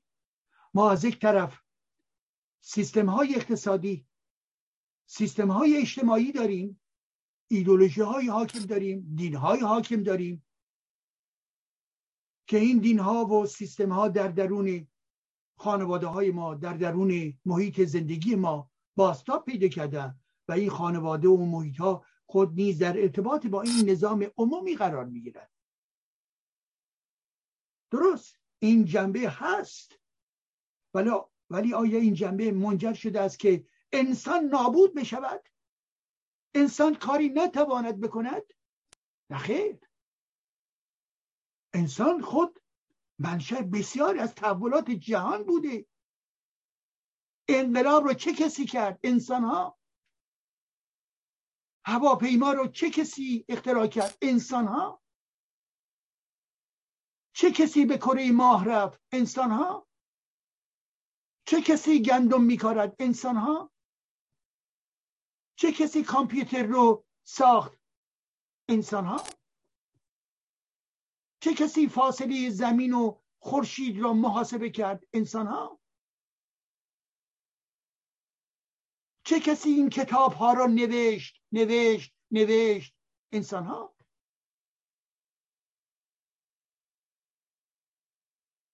چه کسی دانش آموز و دانشجو رو به آگاهی میرساند و او می‌تواند در پروژه های خود موفق بشود؟ و به یک مهندس تبدیل بشود چه کسی؟ انسان ها انسانی که استاد دانشگاهه اینها همه بیان اختیار انسان ها هستش. شرایط خود رو تغییر می‌دهند تغییر به وجود میآورند چه کسی حمله کرد به سرزمین ایران؟ انسان ها تازیان؟ با تبهکاران با گرسنگان با یاقیان با متحدینشون با متجاوزین. اینها همه انسانن چه کسی چهل و سه سال هست که شرایط ایران رو به تیرگی کشانده است؟ انسان ها خمینی جلاد خامنی جلاد و این طبقه فاسد اینها انسان ها هستند. تغییر میدن. حال در چه جهتی؟ خوبی یا بدی؟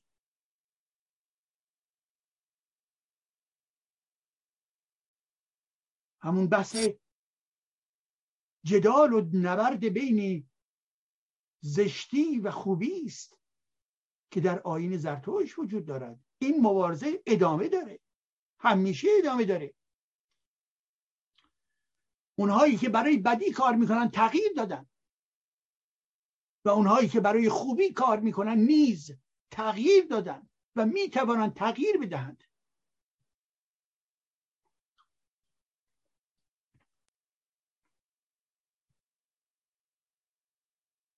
ما در ضمن انسان در یک محیط تاریخی جغرافیایی زبانی فرهنگی است.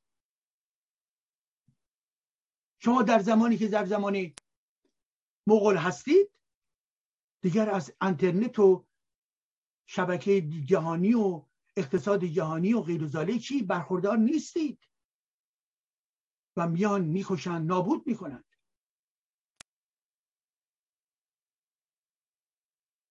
ولی امروز اون کتابخونه هایی که مغول و عرب نابود کرد به لحاظ شرایط جهانی تحولات تکنولوژیکی همه این کتاب هایی که در اطراف من هست در ضمن به شکل اینترنتیش پیدیفیش الکترونیکیش نیز وجود دارد. این کار رو چه کسی کرده است؟ انسان ها چه در به وجود آوردن این کتاب و چه در حفظ این کتاب به شکل دیگرش. خب اون ذهن ذهن اون زمان قادر نیست برای اینکه یک در یک مناسبات تاریخی محدود شونده شما قرار دارید. خب؟ ولی زمانی که تغییر می‌کنه برد افکار انسان ها قدرت عملکرد انسان ها نیز تغییر پیدا می‌کنه. امکاناتی که انسان مدر در یک جامعه دموکراتیک داره نسبت به امکاناتی که در یک جزیره دور افتاده از اقتصاد و همه این روندهای جهانی هستش دو تا شرایط گوناگون هست.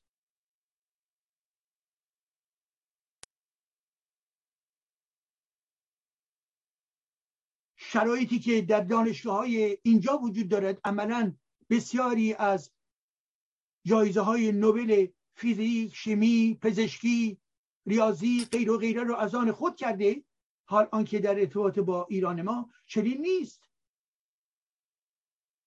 مریم میزاخانی باید در شرایط آمریکا برود تا بتواند به بزرگترین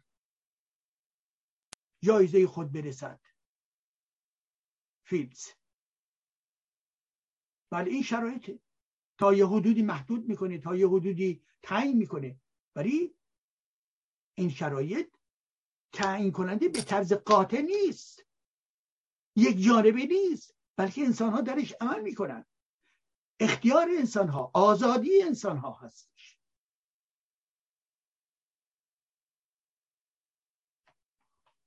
مبارزه انسان ها برای بودن. چه کسی زندگی من رو تعیین کرده؟ الله تعیین کرده هرگز. کجاش؟ شمایی که احتمالا میگید بله بیایی ثابت بگید کجا تعیین کرده؟ من که تبدیل شدم به یک فرد در تناقض آشکار با الله و فرهنگ اللهی چجوری من رو تعیین کرده؟ این جز خرافه پرستی چیز دیگه ای نیست. الله خود یک پدیده موهومه. اللهی وجود ندارد عزیزان من. بگویید به خانواده ها بگویید به دوستانتان. بگویید به سوی علم بروید. بگویید به سوی دانش بروید. بگویید به سوی اینشتن و داروین بروید.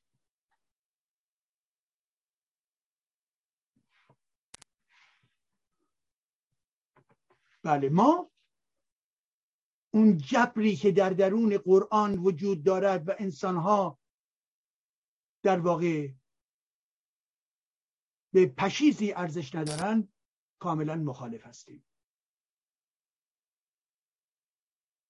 یکی از این جبرهای اسلامی شیعگری این هستش که این جهان جهان بدی است. این دنیا دنیای بدی است. فساده باید شما در انتظار جهان اخروی باشید. اون یکی. خب یک جهالته. این شعار یک شعار ابلهانه بیش نیست. یعنی بنابراین نگاه بکنید این جهانی که واقعی هست رو خار می‌کنه. بد می‌داند رد می‌کنه ترک می‌کنه و این چی؟ همون گفته اللهه که این جهان نیز بد است. خب اگر بد است تو مگر دیوانه هستی که این جهان بد رو به وجود آورده ای؟ آی الله. آی الله امیر مؤمنان چرا این دنیای بد رو پس انتخاب کردی و به وجود آوردی؟ تو باید در واقع دارای بیماری مزوخیس یا سادیس باید باشی. انسان ها رو باید شکنجه داد. ببینید دوستان همین ها بیان تناقضه. مگر گاه به گاهی با اون الله دارن صحبت می‌کنن؟ اللهی وجود نداره. نگران نباشید اللهی وجود نداره. من دارم تناقض این الله رو نشون میدم. اللهی وجود نداره عزیزان من. بنابراین شما دارای اختیار هستید. بله اختیار. بله یک جبری از شما اگر در رشته فیزیک تدریس به نخونده باشید مطالعه نکرده باشید این رشته رو ندیده باشید نمی‌توانید در ارتباط با مسائل مربوط به کهکشان ها ابراز نظر علمی و احتمالا به انکشاف جدیدی برسید. این محدود کننده است. نوع جبره. ولی شما اگر خود رو در بستر این دانایی قرار بدهید و بیاموزید و دستاوردهای بشری رو نگاه بکنید و در درون لابراتورها آزمایشگاه ها با شرایط دانشگاهی با شرایط مالی لازم اگر این کارها را داشته باشید می توانید در این مسیر گام بردارید و احتمالا به کشف جدیدی بپردازید و ستاره جدیدی رو به ما نشان بدهید یا تمام تحولاتی که در این کهکشان ها صورت بگیرد این محدودیت ها وجود داره. ولی شما می توانید یا انسان به طور کل می تواند شرایط تغییر بدهد. گاه برای برخی افراد مشکله ولی این به معنای نیست که نمی شود باید شرایطش رو پدید آورد. ممکنه بودجه بخواد. ممکنه نوع شناخت و تجربه بخواد. ممکنه اطرافیانتون باشه ممکنه محیط دانشگاهیتون باشه محیط کاریتون باشه.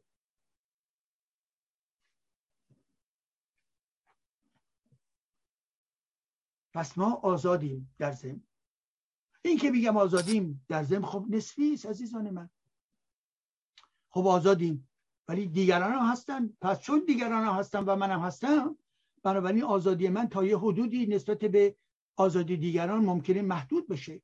ولی از نه نظر اینکه انسان انسان فرد انسان به اعتبار مغزش تخیلش قدرت فکریش می‌تواند اختراع بکنه می‌تواند تغییر بده و بنابراین می‌تواند در راستای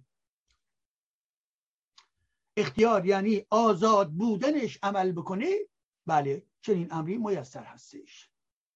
ما دارای اختیار هستیم. می توانیم اختیار رو به وجود بیاریم. می توانیم آزادی رو به وجود بیاریم. شما حزب ندارید؟ با یه سری از افراد توافق کنید حزب می‌سازید.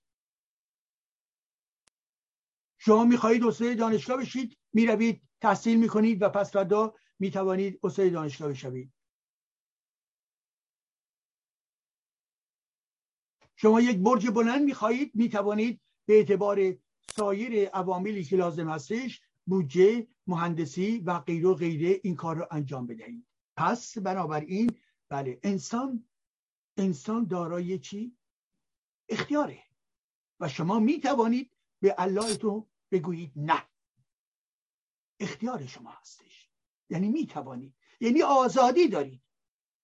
از زمانی که این ذهن شما تغییر کرد دوگماتیزم خودشو تعصب خودشو به دور ریخت یا شل کرد و افکار جدید رو وارد کرد. از زمانی که شما به این برسید که داروین حق داشت بنابراین ماجرای الله دیگر تمام می شود.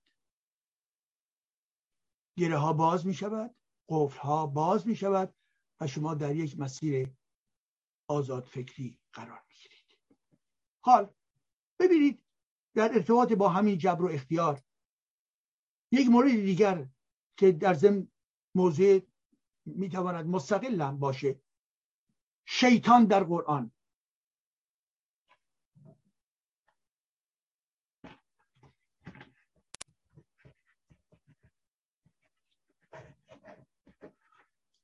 همطور که می‌دانید شیطان قدرت بزرگی داره. زیرا انسانها رو گول می‌زنه. انسانها رو به خطا می‌بره. کار انسانها رو به کجرا میکشونه و بنابراین انسانها رو برای جهنم آماده می‌کنه. شیطان. این شیطان که در قرآن آمده منظور من هستش. بحثی نیست که وقتی میگیم فلانی شیطونه یعنی اینکه زرنگه یعنی اینکه به حال کارهای به اصطلاح هوشمندانه یا به حال مردران با مردرندی می‌خواد کاری انجام بده نه. پس من راجبه شیطانی در قرآنه. همون شیطانی که همه مؤمنین ازش میترسن. همون شیطانی که مؤمنین رو به سمت جهنم داره حل میده. همون شیطانی که با الله در جنگه. الله بهش میگه وقتی که آدم رو به وجود میاره به شیطان می‌گوید سجده کن. شیطان میگه نه. الله میگه سجده کن. شیطان میگه نه. بعد قرآن میگه این شیطان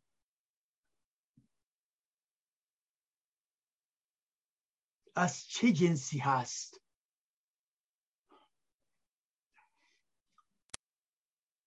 از جنس جن هست. جن. سمبل بدی. پس شیطان یک جنه آیه قرآنی است چرا؟ به خاطری که از فرمان الله تبعیت نکرد. الله گفت سجده کن در برابر انسان. او گفت نه. این انسانی که از گل ساخته شده است این انسانی که حقیره است من در برابر این انسان کرنش نمی کنم. این حرف شیطان بود. این انسانی که از لجن بیرون آمده است من در برابر این انسان سجده نمی کنم. بنابراین شیطانی که در اینجا هستش اسشانگره مخالفه. خب حالا دوستان عزیز یک جالبه. یعنی شما نگاه می‌کنید میگی این شیطان چقدر به قول من شیطانه و چقدر مقاومت می‌کنه و چقدر نمیگه. و خدا رو عصبانی می‌کنه. حال خدا یعنی همون اللهی که در قرآن هست که میگه من قادر متعال هستم که میگه همه جهان رو به وجود آوردم. که میگه از نمی‌دونم دریاها و آسمون و جماد و انسان و هر چی که در این دنیا هست من به وجود آوردم. چرا این آقا شیطان قبله؟ یعنی اینکه سرکشه. چرا در برابر این الله زانو خم نمی‌کنه؟ چرا نمیپذیره؟ بنابراین جز تناقضات اسلامیان هستش دوستانه. جز تناقض قرآنیان هست عزیزان من. قرآن از یک سو میگه من الله. تنها فرد فرد که نمیگه البته. تنها نیرو هستم. و بنابراین یک شیطان که از جنس جن هست در برابر الله میسته و کار الله رو خراب می‌کنه. یعنی در استیصال قرار میگه الله رو. در ماندست این الله بدبخت. نمی‌تواند کاری بکنه. زیرا شیطان مقاومت می‌کنه. پس بنابراین شیطان رقیبی برای الله هست. پس چگونه است که این اللهی که همه چیز به وجود آورده رقیب خود رو هم به وجود آورده است؟ این چه بساطی است؟ این چه افسانه سازی ناهنجاری است؟ چرا مردم رو گول می‌زنید؟ آی آخوندها آی اسلامگرایان آی اندیشان دینی مذهب پرست چرا مردم رو گول می‌زنید؟ بگویید آنچه در درون قرآن آمده است زشت ضد علم. ارزشی ندارد. قابل تقدس نیست. بگویید این را.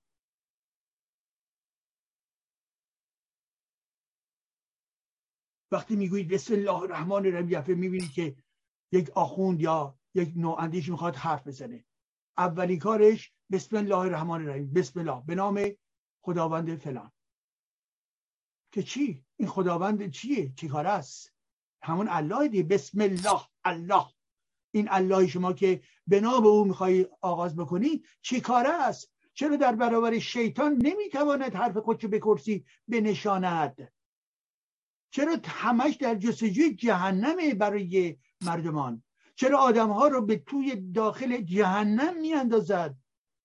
آی آخوند آی نواندیش آی روزنامه نگارانی که بدون خرد می نویسید و تبلیغ اسلام رو می کنید آی روزنامه نگاران کوته فکر. که جرأت ندارید نه همه روزنامه نگاران. بسیاری از اونهایی هستند که آزادمنش هستند که بسا سکوت بکنن به خاطر استبداد. ولی یک سری از اونها کسانی هستند که مبلغ این ایدولوژی اهریمنی هستند. دوست حکومت اسلامی هستند یا دوست ایدولوژی حکومت اسلامی هستند.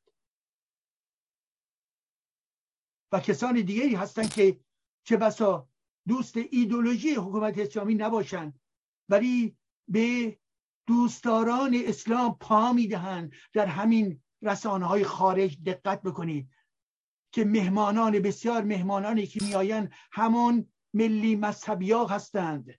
همون اصلاح طلبان خارج کشوری هستند و میان در درون این رسانه ها و صحبت از جهاد می‌کنند. و می‌گویند بله البته جهاد منظور همون جهد و کوشش است. تمام مزخرفاتی که یک عمر به ما انتقال دادن امروز در درون فلان رسانه مهم خارج از کشور که در ایران نیز دیده می شود به راحتی چیکار میشه؟ میاد خبرنگار یا گوینده کسی رو میاره که یک فرد ملی مذهبی یا مذهبی ملی ملی مذهبی که بی معناست یک فرد عملا مذهبی رو میاره و این فرد مذهبی در توضیح رفتار آقای خامنه ای که گفت حرکت های ترکیبی باید به وجود برای سرکوب می‌گوید همه چیز آقای خاتمی ببخشید خامنه ای از اعتبار انداخته این حرف این مهمانه که آقای خامنه ای همه چیز از اعتبار انداخته و از جمله مسئله جهاد. زیرا جهاد به معنای جهد است. شما نگاه بکنید. این جز جهالت جز خیانت به خردمندی چیزی دیگری نیست و چنین رسانه میدان می‌دهد به چنین فردی که بیاید مزخرفات اسلامی رو تکرار بکند. و اون هم کی؟ چهل و سه سال پس از انقلاب اسلامی. و در همون رسانه افکاری مانند افکار من جایی برای گفتار ندارند. و وقتی که من می‌گویم چرا می‌گویند به خاطر سلیقه ها هستش. گفتم چرا منو حس می‌کنید؟ می‌گویند به خاطر سلیقه ها هستش. بله سلیقه های حسفی سلیقه های استبدادی سلیقه های خودفروخته به ایدولوژی اسلامی. اینه. و خب خوشبختانه من تریبون زیاد دارم. و از همه رسانه هایی که به من امکان اینو میدن که نظرات خود رو پخش بکنم تحلیل های خودم رو ارائه بکنم من از اونها سپاس گذارم از جمله رسانه میهن. خدمتی که اینها می‌کنن بسیار بزرگی عزیزان من. بسیار بزرگی این اینگونه برنامه ها در راستای روشنگری در درون جامعه هست و خدمت چنین رسانه های خدمتی بزرگ برای باز شدن ذهن برای نقد مقدسات مذهبی هست عزیزان من. و زنده باشن اون کسانی که امکان چنین تلاشهایی رو به وجود بیاورند. منظور من رسانه هایی هست که چنین برنامه هایی رو اجازه میدن که وجود داشته باشد این رو بنویسید. این جزء امتیازهای اینها هست. یک رسانه بزرگی که در خدمت یک دیپلماسی بزرگ قرار می‌گیرد برای برای خبر دادن کارهای بسیار خوبی انجام می‌دهد ولی برای مفاهیم اساسی و بنیادی و فرهنگی و نقد عمیق کاری نمی کنند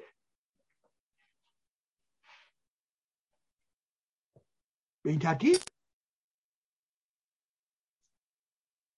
شیطانی که در درون قرآن هست این شیطان و تناقضش رو چگونه باید برخورد کرد؟ انتظار تفسیر نداشته باشید انتظار تفسیرهای جدید نباشید. 1400 سال اینا تفسیر کردن و 1400 سال دیگر هم میآیند برای شما تفسیرهای امام صادق میدن مجلسی رو میدن امام محمد باقر رو میدن علی رو میگن. همه این احکام ضد خرد و خرافی رو تکرار می‌کنن تکرار می‌کنن تکرار می‌کنن. بالای من بر میرن. کوچک و بزرگ در این اتاقهای کلاب هاست میاد طرف که مسلمانی انگار که یک آخوند بزرگ مثلا می‌خواد صحبت بکنه. هر کدوم از اینا تبدیل به یه آخوندی میشن که ما توضیح بدن که اسلام خوب چیست. اینها همه ذهنشون به مردار تبدیل شده است. جز آلودگی چیزی دیگری پخش نمی کنند.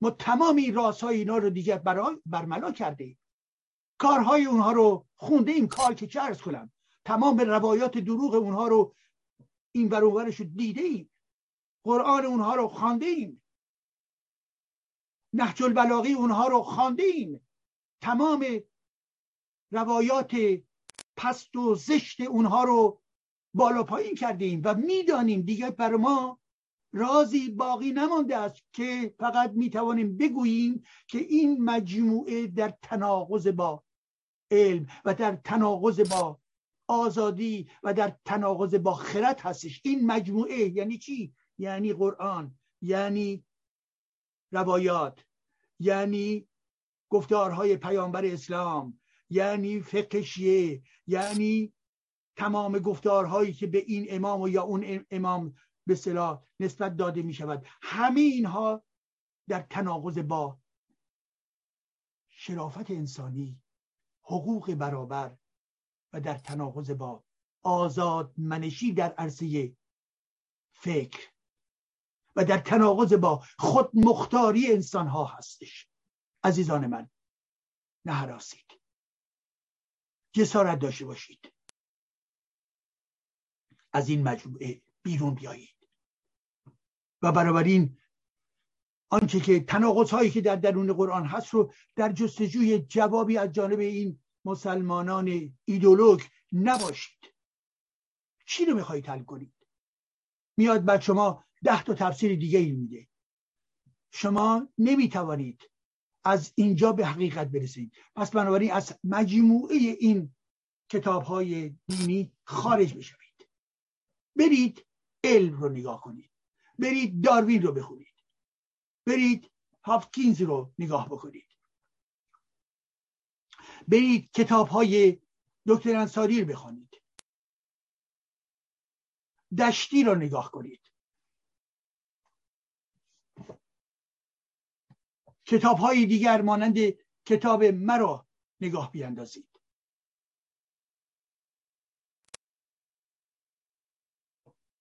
به این ترتیب هستش که ذهن خودمون رو آماده می‌کنیم برای تحولات بعدی. در درون قصه ها و چیزهای بی بی منطق قرآن باقی نمانید. اینها به درد شما نمی‌خوره. گوش کنید.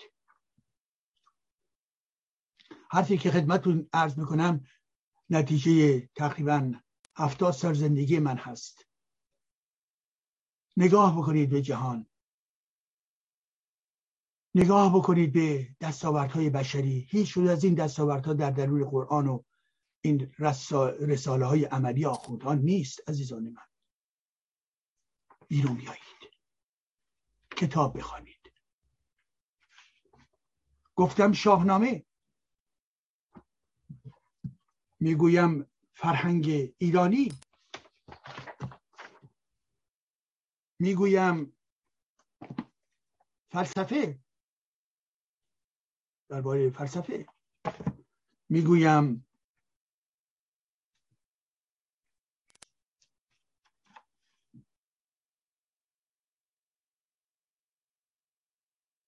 طبیعت. و فرهنگ. و همچنین کتاب های این چنینی اندیشه ورزی ها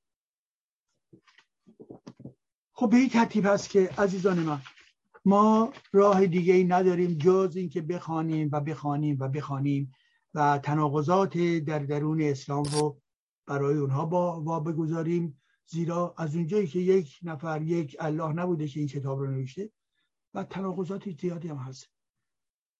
ده ها کاتب در دوره های مختلف تا حداقل چهار قرن پس از مرگ پیامبر اسلام این کتاب رو نوشتند. این کتاب رو این کتاب رو دستکاری کردند. این کتاب بیان آزادمنشی نیست. این کتاب کتاب ظلمت است. این کتاب کتابی نیست که به جهان خدمت بکند. این کتاب کتابی نیست برای آزادی فکر ایرانی. این کتاب کتابی نیست برای سربلندی ادبیاتی کشور. این کتاب کتاب اسارت است. به هیچ انسانی امروز در این جهان ما کمک هرگز نمی‌تواند بکند. هیچ انسانی. و وقتی می‌گویم هیچ انسان انسان زن و مرد نمی‌تواند کمک بکنم از درون این کتاب ایده خوب نیکو بیرون نمی آید از این کتاب جز اسارت جز تحقیر زن جز دیگر کشی جز خشونت جز نادانی جز تعصب جز بمب چیز دیگری بیرون نمی آید پس برویم به سوی کتاب های دیگر. من مجبورم بخونم به خاطر اینکه مرتبا به این نگاه می‌کنم و تنازع اینا می‌شناسم. این دیگه برای من خیلی ساده است. می‌دانم. می‌دانم. ما فهمیدیم. یک زمانی که نخونده بودیم یا به خوندن ما بسیار مانند همه اسلام گرایان بود متوجه نبودیم. ولی تمام شد اون زمان. تمام شد. و بنابراین این دیگر هیچ سحر و جادویی بر ما ندارد.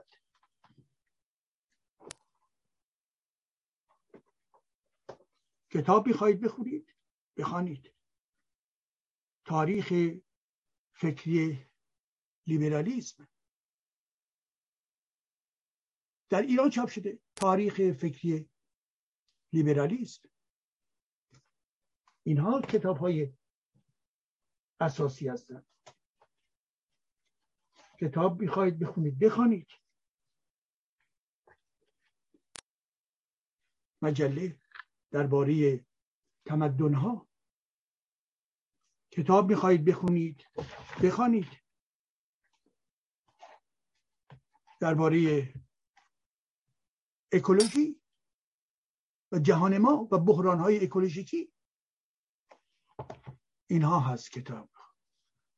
و در ضمن دستور زبان فارسی که زبان فارسی واجه های فارسی اینها اینها رو بخونید به عنوان یک کاری که در دست شما باشد. بله نگاه کنید. اینها رو بخونید. از درون قرآن بیرون بیایید. از درون نهج البلاغه بیرون بیایید. از درون تمام شیخ مفیدها و کلیدی ها و مجلسی ها بیرون بیایید. در درون اونها خفه خواهید شد عزیزان من. بیایید بیرون که نفس بکشید. خب نکات دیگه رو با سرعت بگم هرچند می‌تونیم بعدا بهش برگردیم. ببینید یک نکته فقط یادآوری می‌کنم در ارتباط با حرامزاده. در وقتی که می‌گوین حرامزاده حرامزاده در دین معنای دینیش در این هستش که کسی فردی هست که خارج از قاعده در واقع دینی خارج از ازدواج به دنیا آمده. و در واقع در ارتباط با مناسبات جنسی غیر مثلا رسمی جامعه هست. می‌ذارن حرامزاده. و بعد که حرامزاده رو مهرش رو زدن جز بدبختی برای او چیز دیگه قابل تصور نیست. یک ناسزاست یک فوشه و یک سرنوشت اجتماعی توأم با بدبختی است. کسی که حرامزاده است. و برای اون وقت در صحنه اجتماعی برای بدی رو نسبتی به دیگران به صلاح انتخاب کردن و افراد رو به عنوان افراد بد معرفی بخوان بکنن میگن طرف حرامزاده است. یعنی آنقدر زشت اون فردی که در مناسبات غیر عادی یعنی غیر عادی غیر رسمی متولد شده که هر کار زشت دیگه در جامعه برابر اون حرامزادگی است. دستت که نه همچی چیزی نیست عزیزان من. جهان ما نگاه بکنید این جهان بزرگ این جهان اجتماعی بزرگ. مدل عروسی ها و ازدواج ها مدلی بوده است در این کشور یا اون کشور مذهبی. ولی مدل های غیر مذهبی هم بیش از پیش در جهان رشد پیدا کردن. پس از درون دین خودشون و ملاک عمومی دین بیرون آمدن و غیر دینی شده است. یک. دو. بسیاری از انسان ها هستند که امروز در همین جامعه فرانسه در مناسبات رسمی یعنی ازدواج متولد میشن و کسانی هستند که قبل از ازدواج در واقع اینها متولد شدند یا به هر حال اشورزی صورت گرفته و عملا بچه متعلق به قبل از ازدواج است و متولد میشن و با بسیار مهربانانه و بدون کوچکترین به صلاح حرف و ناسزایی این زندگی خودشو ادامه میده. کسانی هستن که در ارتباط با محیط اجتماعی محصول مناسبات آزاد هستند محصول عشق آزاد هستند و با توافق دو نفر بوده. و این افرادی به وجود می که به این ترتیب اینها مانند یک فرد عادی در جامعه دارن زندگی می‌کنن یا زندگی خواهند کرد اگر بچه هستن هیچ مسئله هیچ تفاوتی با بچه های دیگر ندارد. کسانی ممکنی باشند که نتیجه تجاوز یک مرد نسبت به زن داشته باشد که بر اساس خواست اون زن آزادی اون زن یا بچه رو نگه میداره یا می‌تواند بدهد به برخی از این نهادهایی که در این زمینه چکار می‌کنن مسئولیت دارند. و این فردم بزرگ میشه فرد فرد شده است. انسان آمده بیرون از شکم مادرش و بنابراین راه خودشو طی می‌کند. و در این مسیر بوده است کسانی که در درون خانواده یا در ارتباط با این پدر یا آن مادر بودن یا خارج از مناسبات به ازدواج و و به مناسبات رسمی دینی یا اجتماعی بودن و به وجود آوردن. پس بنابراین مفهوم این که می‌گوین حرامزاده و بسیار بسیار بار سنگین و بار زشتی دارد این نتیجه چیست؟ نتیجه دینه. و در کشور ما نتیجه اسلامه. می‌تواند در ذهنیت فرهنگی دیگر دینان نیز وجود داشته باشد. ولی اون فرهنگ غالب این رو این ادبیات رو نیز به وجود آورده است. می‌گویند حرامزاده در دین. طبق دین محمدی نبوده است. این مسئله برمیگرده به آزادی انسان ها برمیگرده به تصمیم زن برمیگرده به تصمیم مرد که در چه مناسباتی عشق ببرزن و دارای بچه باشند و بچه رو باید جامعه بهش احترام بگذاره. تمام شرایط عادی و لازم رو برای تربیت او و نگهداری او باید به وجود بیاورد. اینکه بگویید و اعلام بکنید حرامزاده حرامزاده حرامزاده این یک شکنجه برای روح انسانی هستش. نفی حقوق این فرد یا اون فرد انسانی هست. نخیر ما چنین واژگانی رو قبول نباید بکنیم. نقد بکنید. حتی در ناسزاگویی های خود این گونه واژه رو استفاده نکنید. حتی در شوخی های خودتون تنس های خودتون نیز این واژه رو استفاده نکنید عزیزان. به خاطر اینکه بار فرهنگ دینی هم در رفتارها هست هم در اعتقادات هست هم در شوخی ها هست هم در مناسبات عادی و غیر عادی هست. پس در تمام این زمین ها به مبارزه فکری علیه دین و نتایج این دین اقدام کنید. و بالاخره این نکته که امشب بخواستم با شما در بیان بذارم در ارتباط با حیوان. آیا حیوان احساس و عقل داره؟ حیوان. ببینید دوستان می‌دانید که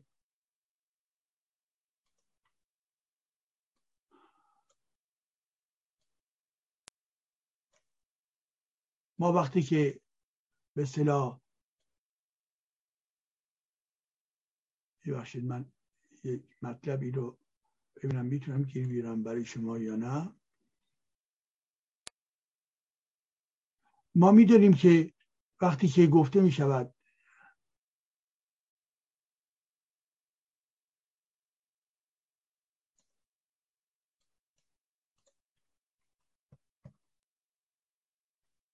بله.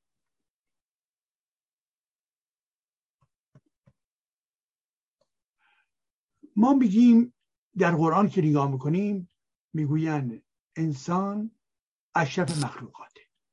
خب؟ بسیار. و وقتی میگونه اشرف مخلوقاته یعنی در ضمن این نقطه نظر قرآنی رو توجه داشته باشید که این قرآن که اشرف مخلوقات رو می‌گوید انسانه در ضمن این انسان باید چی باشه؟ باید تسلیم اراده الهی باید باشه. درست؟ یعنی که این انسان فردی هست که نمی‌تواند نمی‌تواند در واقع بی نقص باشه و برعکس پر از نقصه. هم اشرف مخلوقاته هم پر از نقصه. بنابراین باید او رو به اراده اسلام بست و از این فردی اگر چنانچه تمایلی به سرکشی وجود دارد تهدیدش بکنید به زندان عقوبت دوچارش بکنید و غیر و غیر. خب حیوان چیست در اسلام؟ حیوان اگر انسان به سلام مش... اشرف مخلوقاته حیوان دیگه یک سطح بسیار بسیار بعد زشت پایین و اساسا به هیچ وجه ارتباطی با انسان ندارد.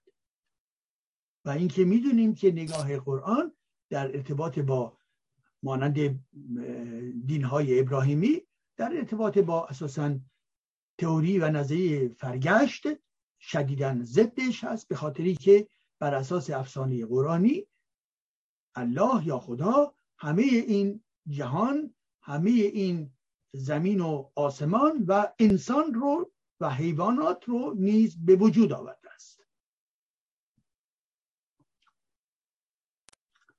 و بنابراین این انسان ها کاملا از دستی جدای از انسان ها هستند. هیچ رفتی به انسان ها نداره. و به همین ترتیب هستش که حیوان در درون دین جایگاهی که داره معمولا جایگاه یا پست یا ناچیزه. یا پست یا ناچیز است. حالا که بحث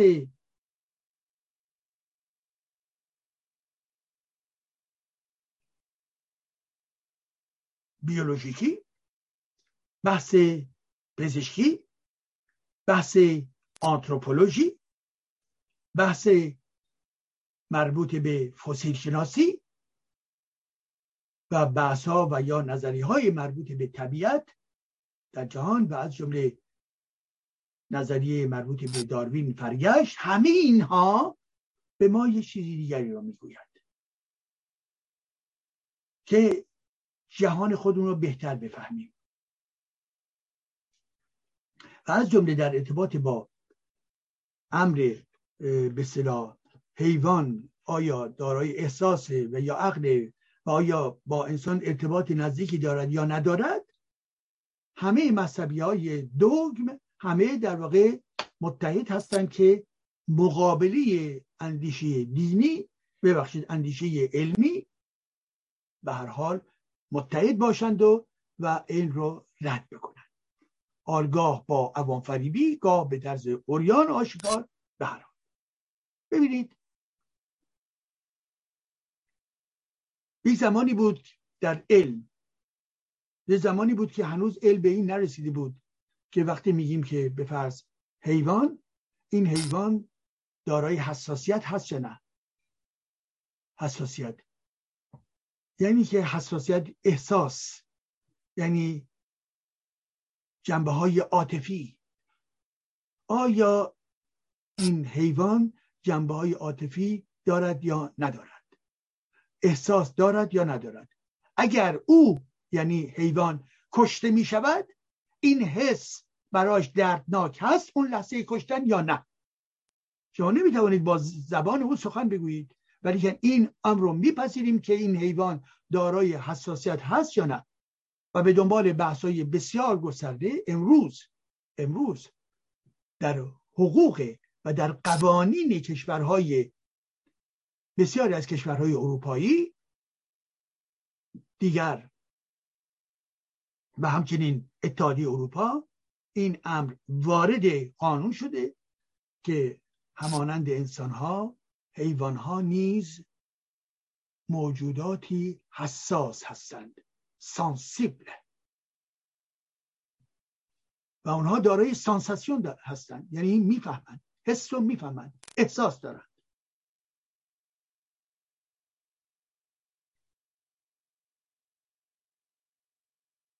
یعنی به خصوص این بحث از زمانی بیشتر و بیشتر شد که طرفداران محیط زیست و طرفداران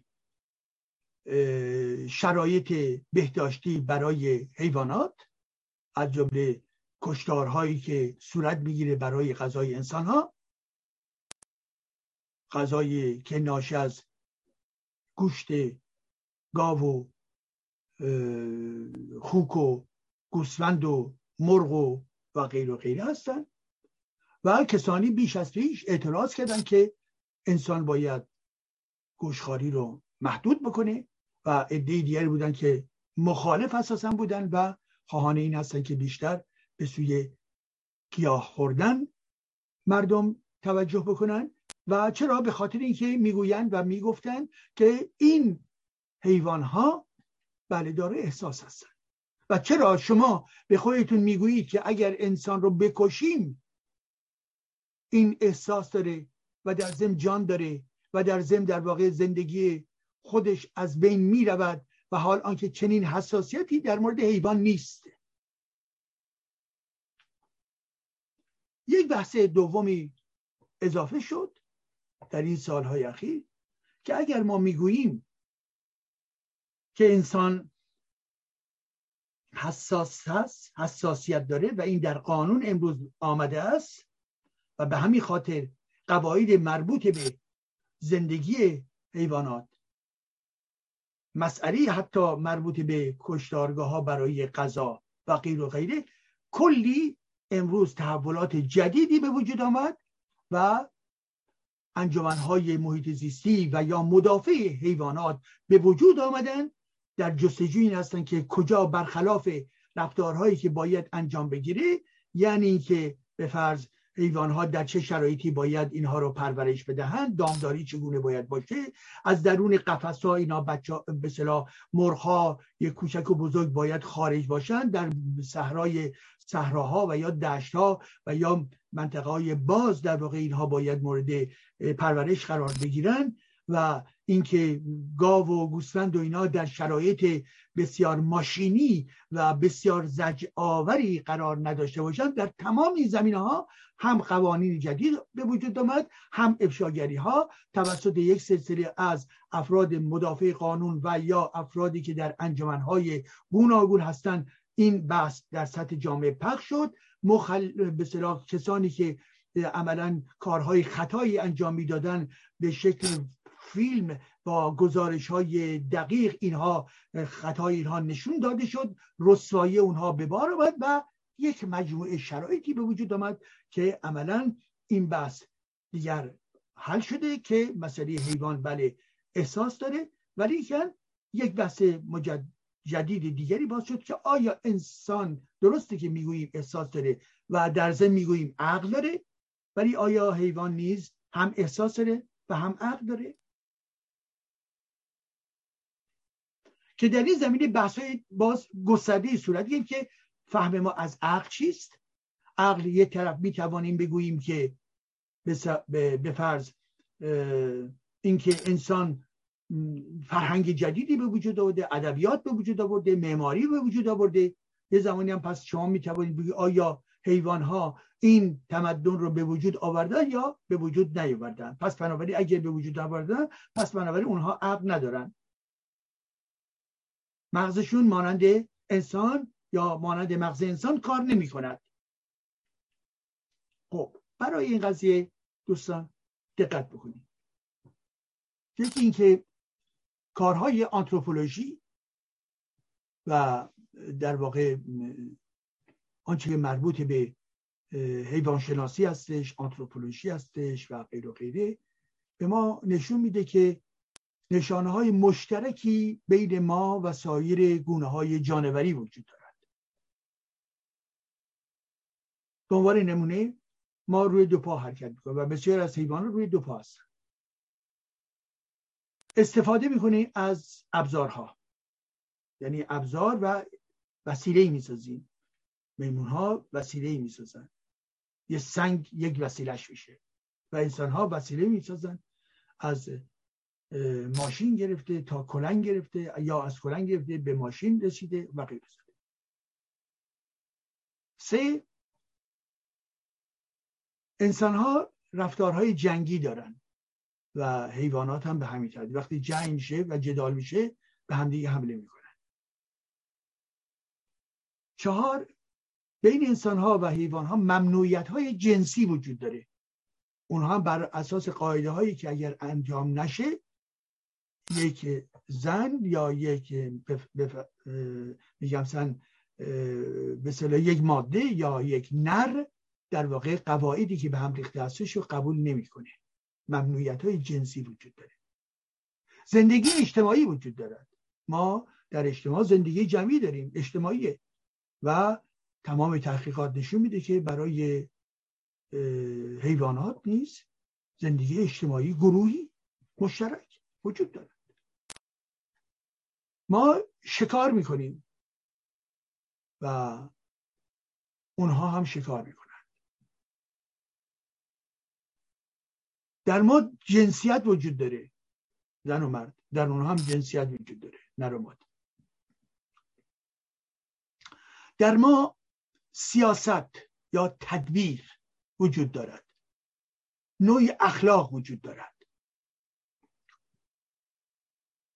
بر اساس گفته دانشمندان همین موارد نیز در درون دنیای حیوانات بله وجود دارد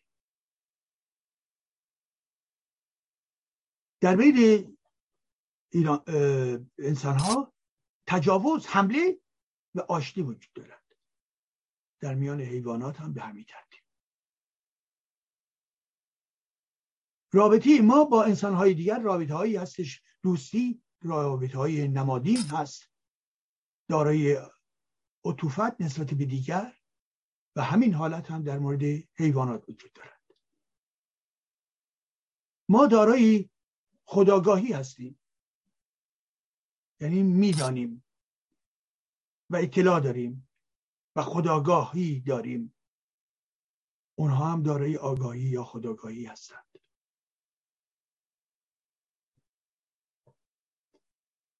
ما خنده می کنیم اونها هم به همین ترتیب ما گریه می کنیم حیوانات هم ترتیب ما اندوهناک هستیم. حیوانات هم ترتیب ما مراسم به پا می‌کنیم. حیوانات هم ترتیب به صورتهای مختلف و در بخشهای گوناگون از جمله این صحبت ها در کتاب های متفکرینی مانند پاسکال پیک که یک دانشمند فرانسوی هست شما می توانید اینها رو بخوانید. پاسکال پیک. خب. چی می‌خوام باز بگم دوستان عزیز؟ ببینید امروز تحقیقات جدیدی صورت گرفته عزیزان. در مورد پرندگان. پرندگان نوا سر میدن. آهنگ هستش. فاخته و بلبل و ارزم گنجشک و قناری ها و و غیر و غیره توتی و اینا. اینها دارای چی هستن؟ صدایی هستن نوایی دارن آهنگی از خودشون منتشر می‌کنن. آیا شما می‌فهمید؟ نمی‌فهمید. خب بلبل ما مثلا می‌خواند. قناریه چه زیبا می‌خواند. ولی که ملودی اون رو گوش می‌کنید و از این صدا خوشتون میآید. مانند کسی که آواز بخواند چه بسا مفاهیم رو نفهمید ولی این ملودی آهنگی که داره براتون دلنواز میشه. خب به این ترتیب اگر ما دقت بکنیم به همین تحقیق ها امروز برخی از این دانشمندانی که درباره پرندگان تحقیق می‌کنن به اینجا رسیدند. همه رو نگفتن در مورد برخی گروه از این پرندگان که تحقیق کردن به اینجا رسیدن که چی؟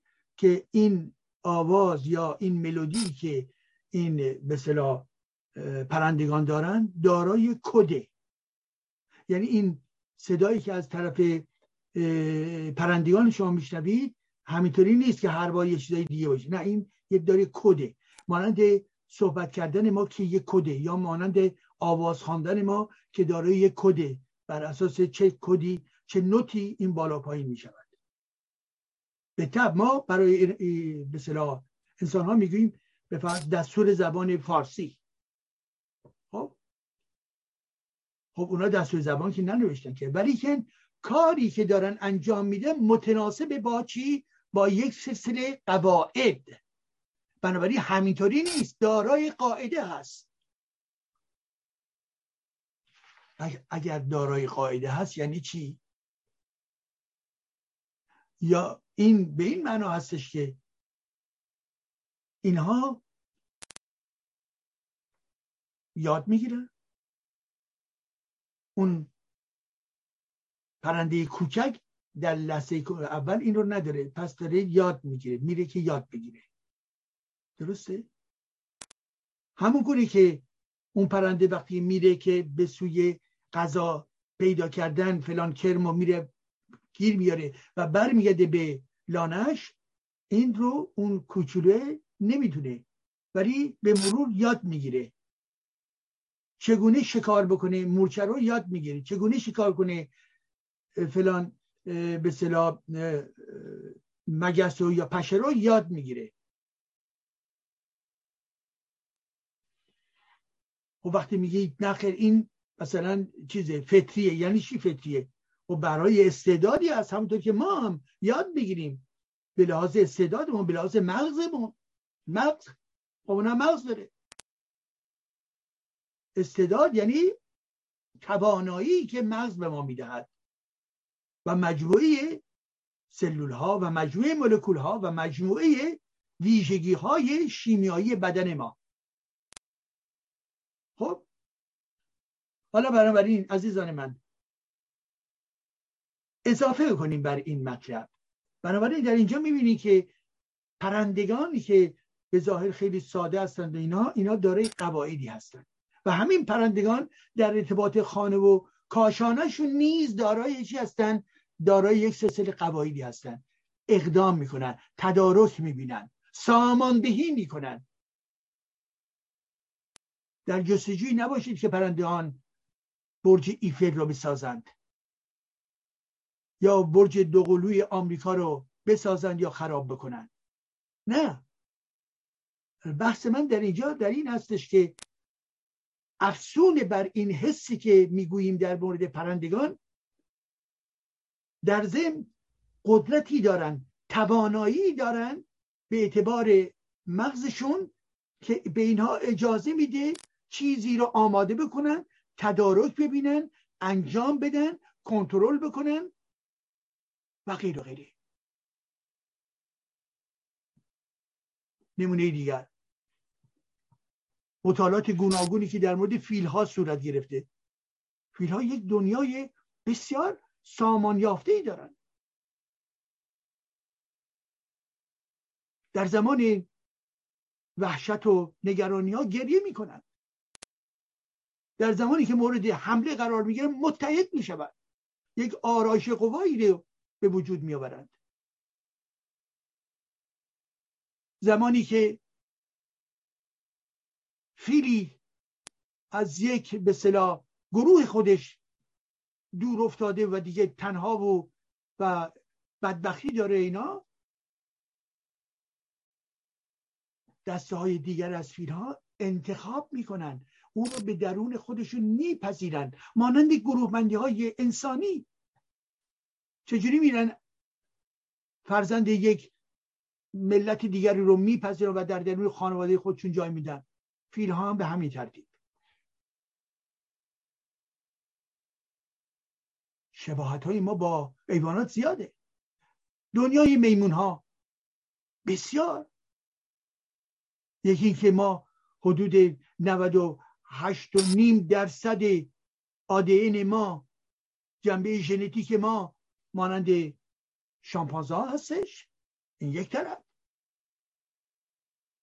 و از طرف دیگه این بافت ساختاری که ما داریم احساس دارید؟ میمون احساس داره. درد داری؟ او درد داره. شما غذا می‌خورید اون هم غذا باید بخوره. شما معده دارید اون هم داره. شما قلب دارید اون هم داره. مغز داری اون هم داره. مناسبات اجتماعی با زن یا مرد داره اون هم داره. بچه ها رو بهش توجه می‌کنیم میمون هم داره. می‌روید شکار اون هم این کارو می‌کنه. بر خودش پناهگاه هایی رو گیر میاره در میان درختان یا اینجا اونجا اینو با حساب انجام میده.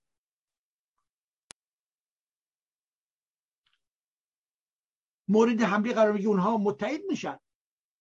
همین خصوصیت ماست.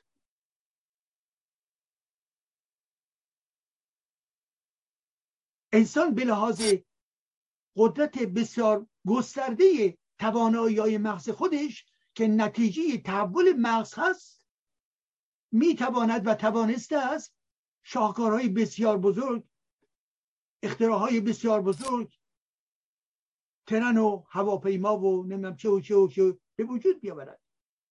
اختراع بکنه. حال آنکه میمون به لحاظ عدم به صلاح رشد مغزش نسبت به انسان کارهایی رو که می‌کنی بخشی از کارهای انسانه. بنابراین حیوان یک صفر نیست.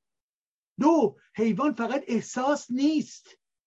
سه حیوان در ضمن در یک درجه از عقل حرکت می‌کنه از ساماندهی حرکت می‌کنه از انتخاب حرکت می‌کنه. هم گریه می‌کنه هم شادی می‌کنه هم حس گروهی اجتماعی داره و هم بر خودش پناهگاه به وجود میاره. به بچهاش رسیدگی می‌کنه. اینا چیست؟ اینا نزدیکی ما رو به حیوان نشون میده عزیزان من. به این خاطر هستش که شما قدرت یادگیری حیوان. به قول یکی از دوستان شما وقتی سر مثلا سوار خر می‌شدید به عنوان نمونه برای امام داوود برید چجوری اینا حرکت می‌کرد و راه خودش بلد بود؟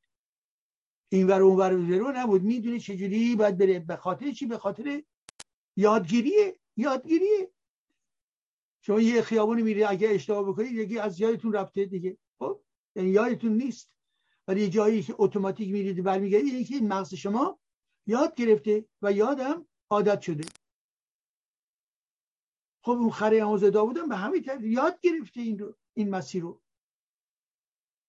مانند منی که کودک هستم دهها اشتباه کردم از این ور از اون ور رفتم و نب... که جایی نباید می‌رفتم از در و دیوار می‌خواستم برم بالا. خب این حیوان هم به همین ترتیب ولی زمانی که دیگه روشن شد روشن است.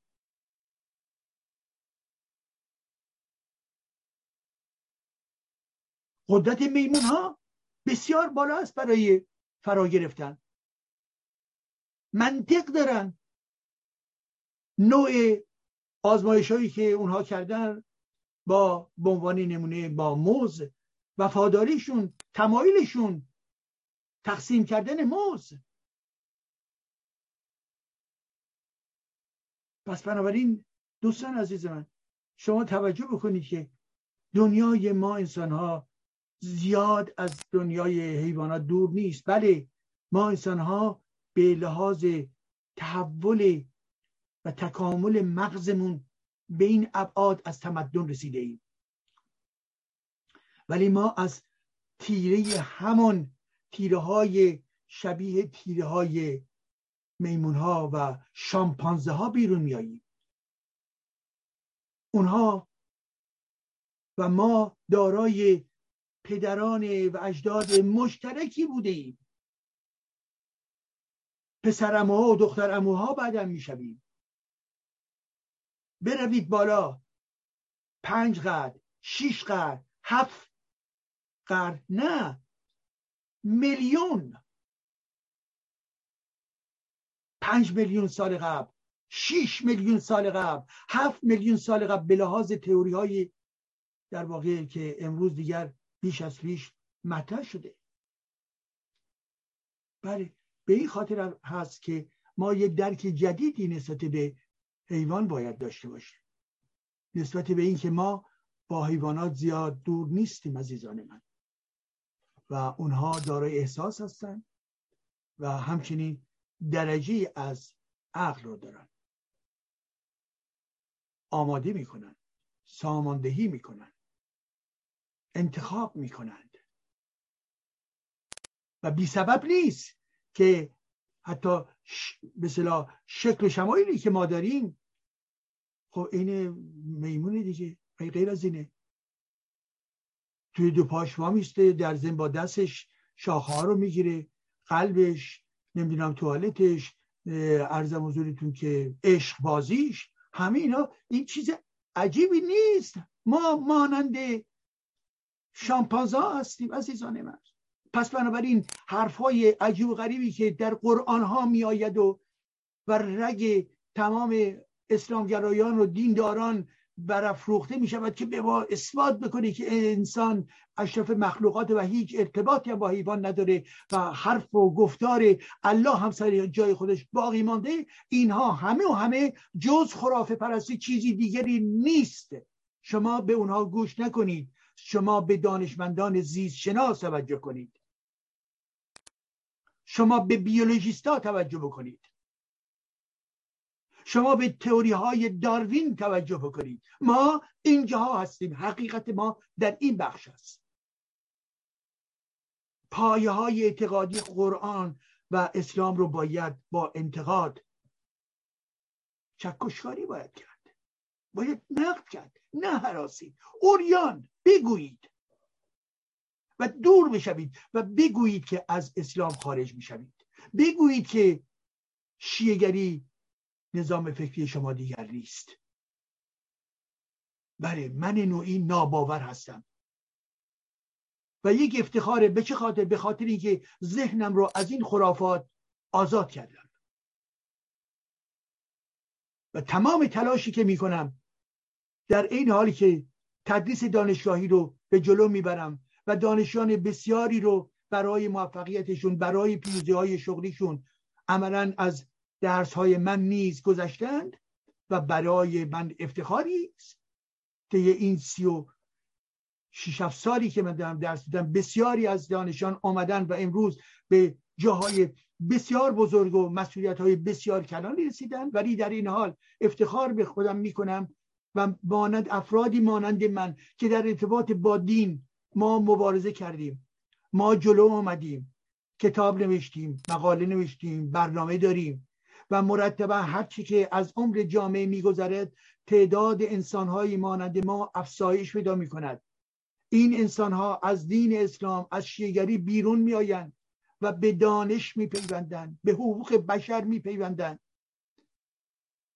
به آزمایش و پژوهش میپیوندند. حراسی ندارند جسارت می‌کنند و زنده باشند که دارای جسارت هستند. پس دنیای خودتون عوض کنید. بیایید به سمت چیزهای نو جدید. به این ترتیب هست که برحال عزیزان من خیلی متشکرم از شما. پیام های شما رو من می‌بینم نگاه می‌کنم محبت دارید باز هم بنویسید و همه پیام هایی که اگر انتقادی باشه بله بهش نگاه می‌کنیم. اگر اونجایی هم که تشویق هستش این حرفها بسیار خوبه و ما به تقویت روحیه متقابلمون نیازمندیم. و من به شما نیازمندم و شما به دیگران نیازمندید. و هممون یک جامعه انسانی یعنی که جامعه با دیگران بودن است. انسان موجودی گروهی است. جامعه است. اجتماعه.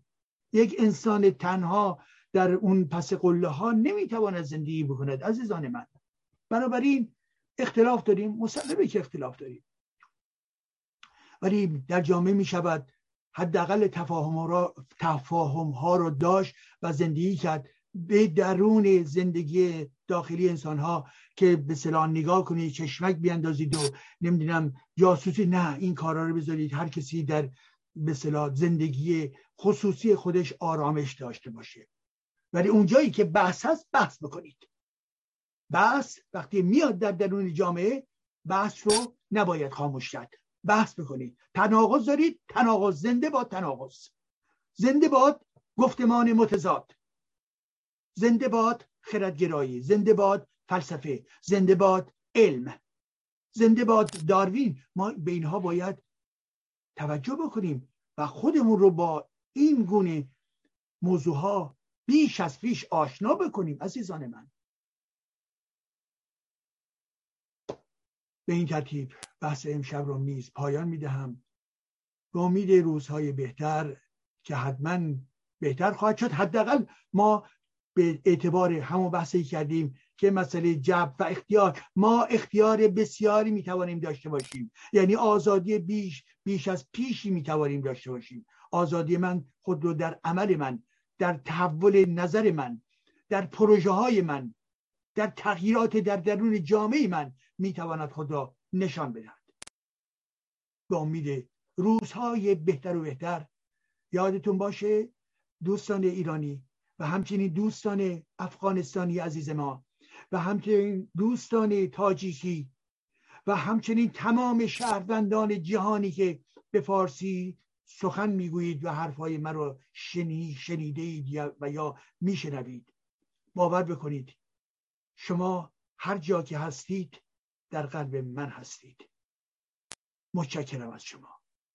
به امید روزهای بهتر و برای ایران به امید روزی که در آن آگاهی و شرافت انسانی مورد احترام قرار بگیرد. سپاس گذارم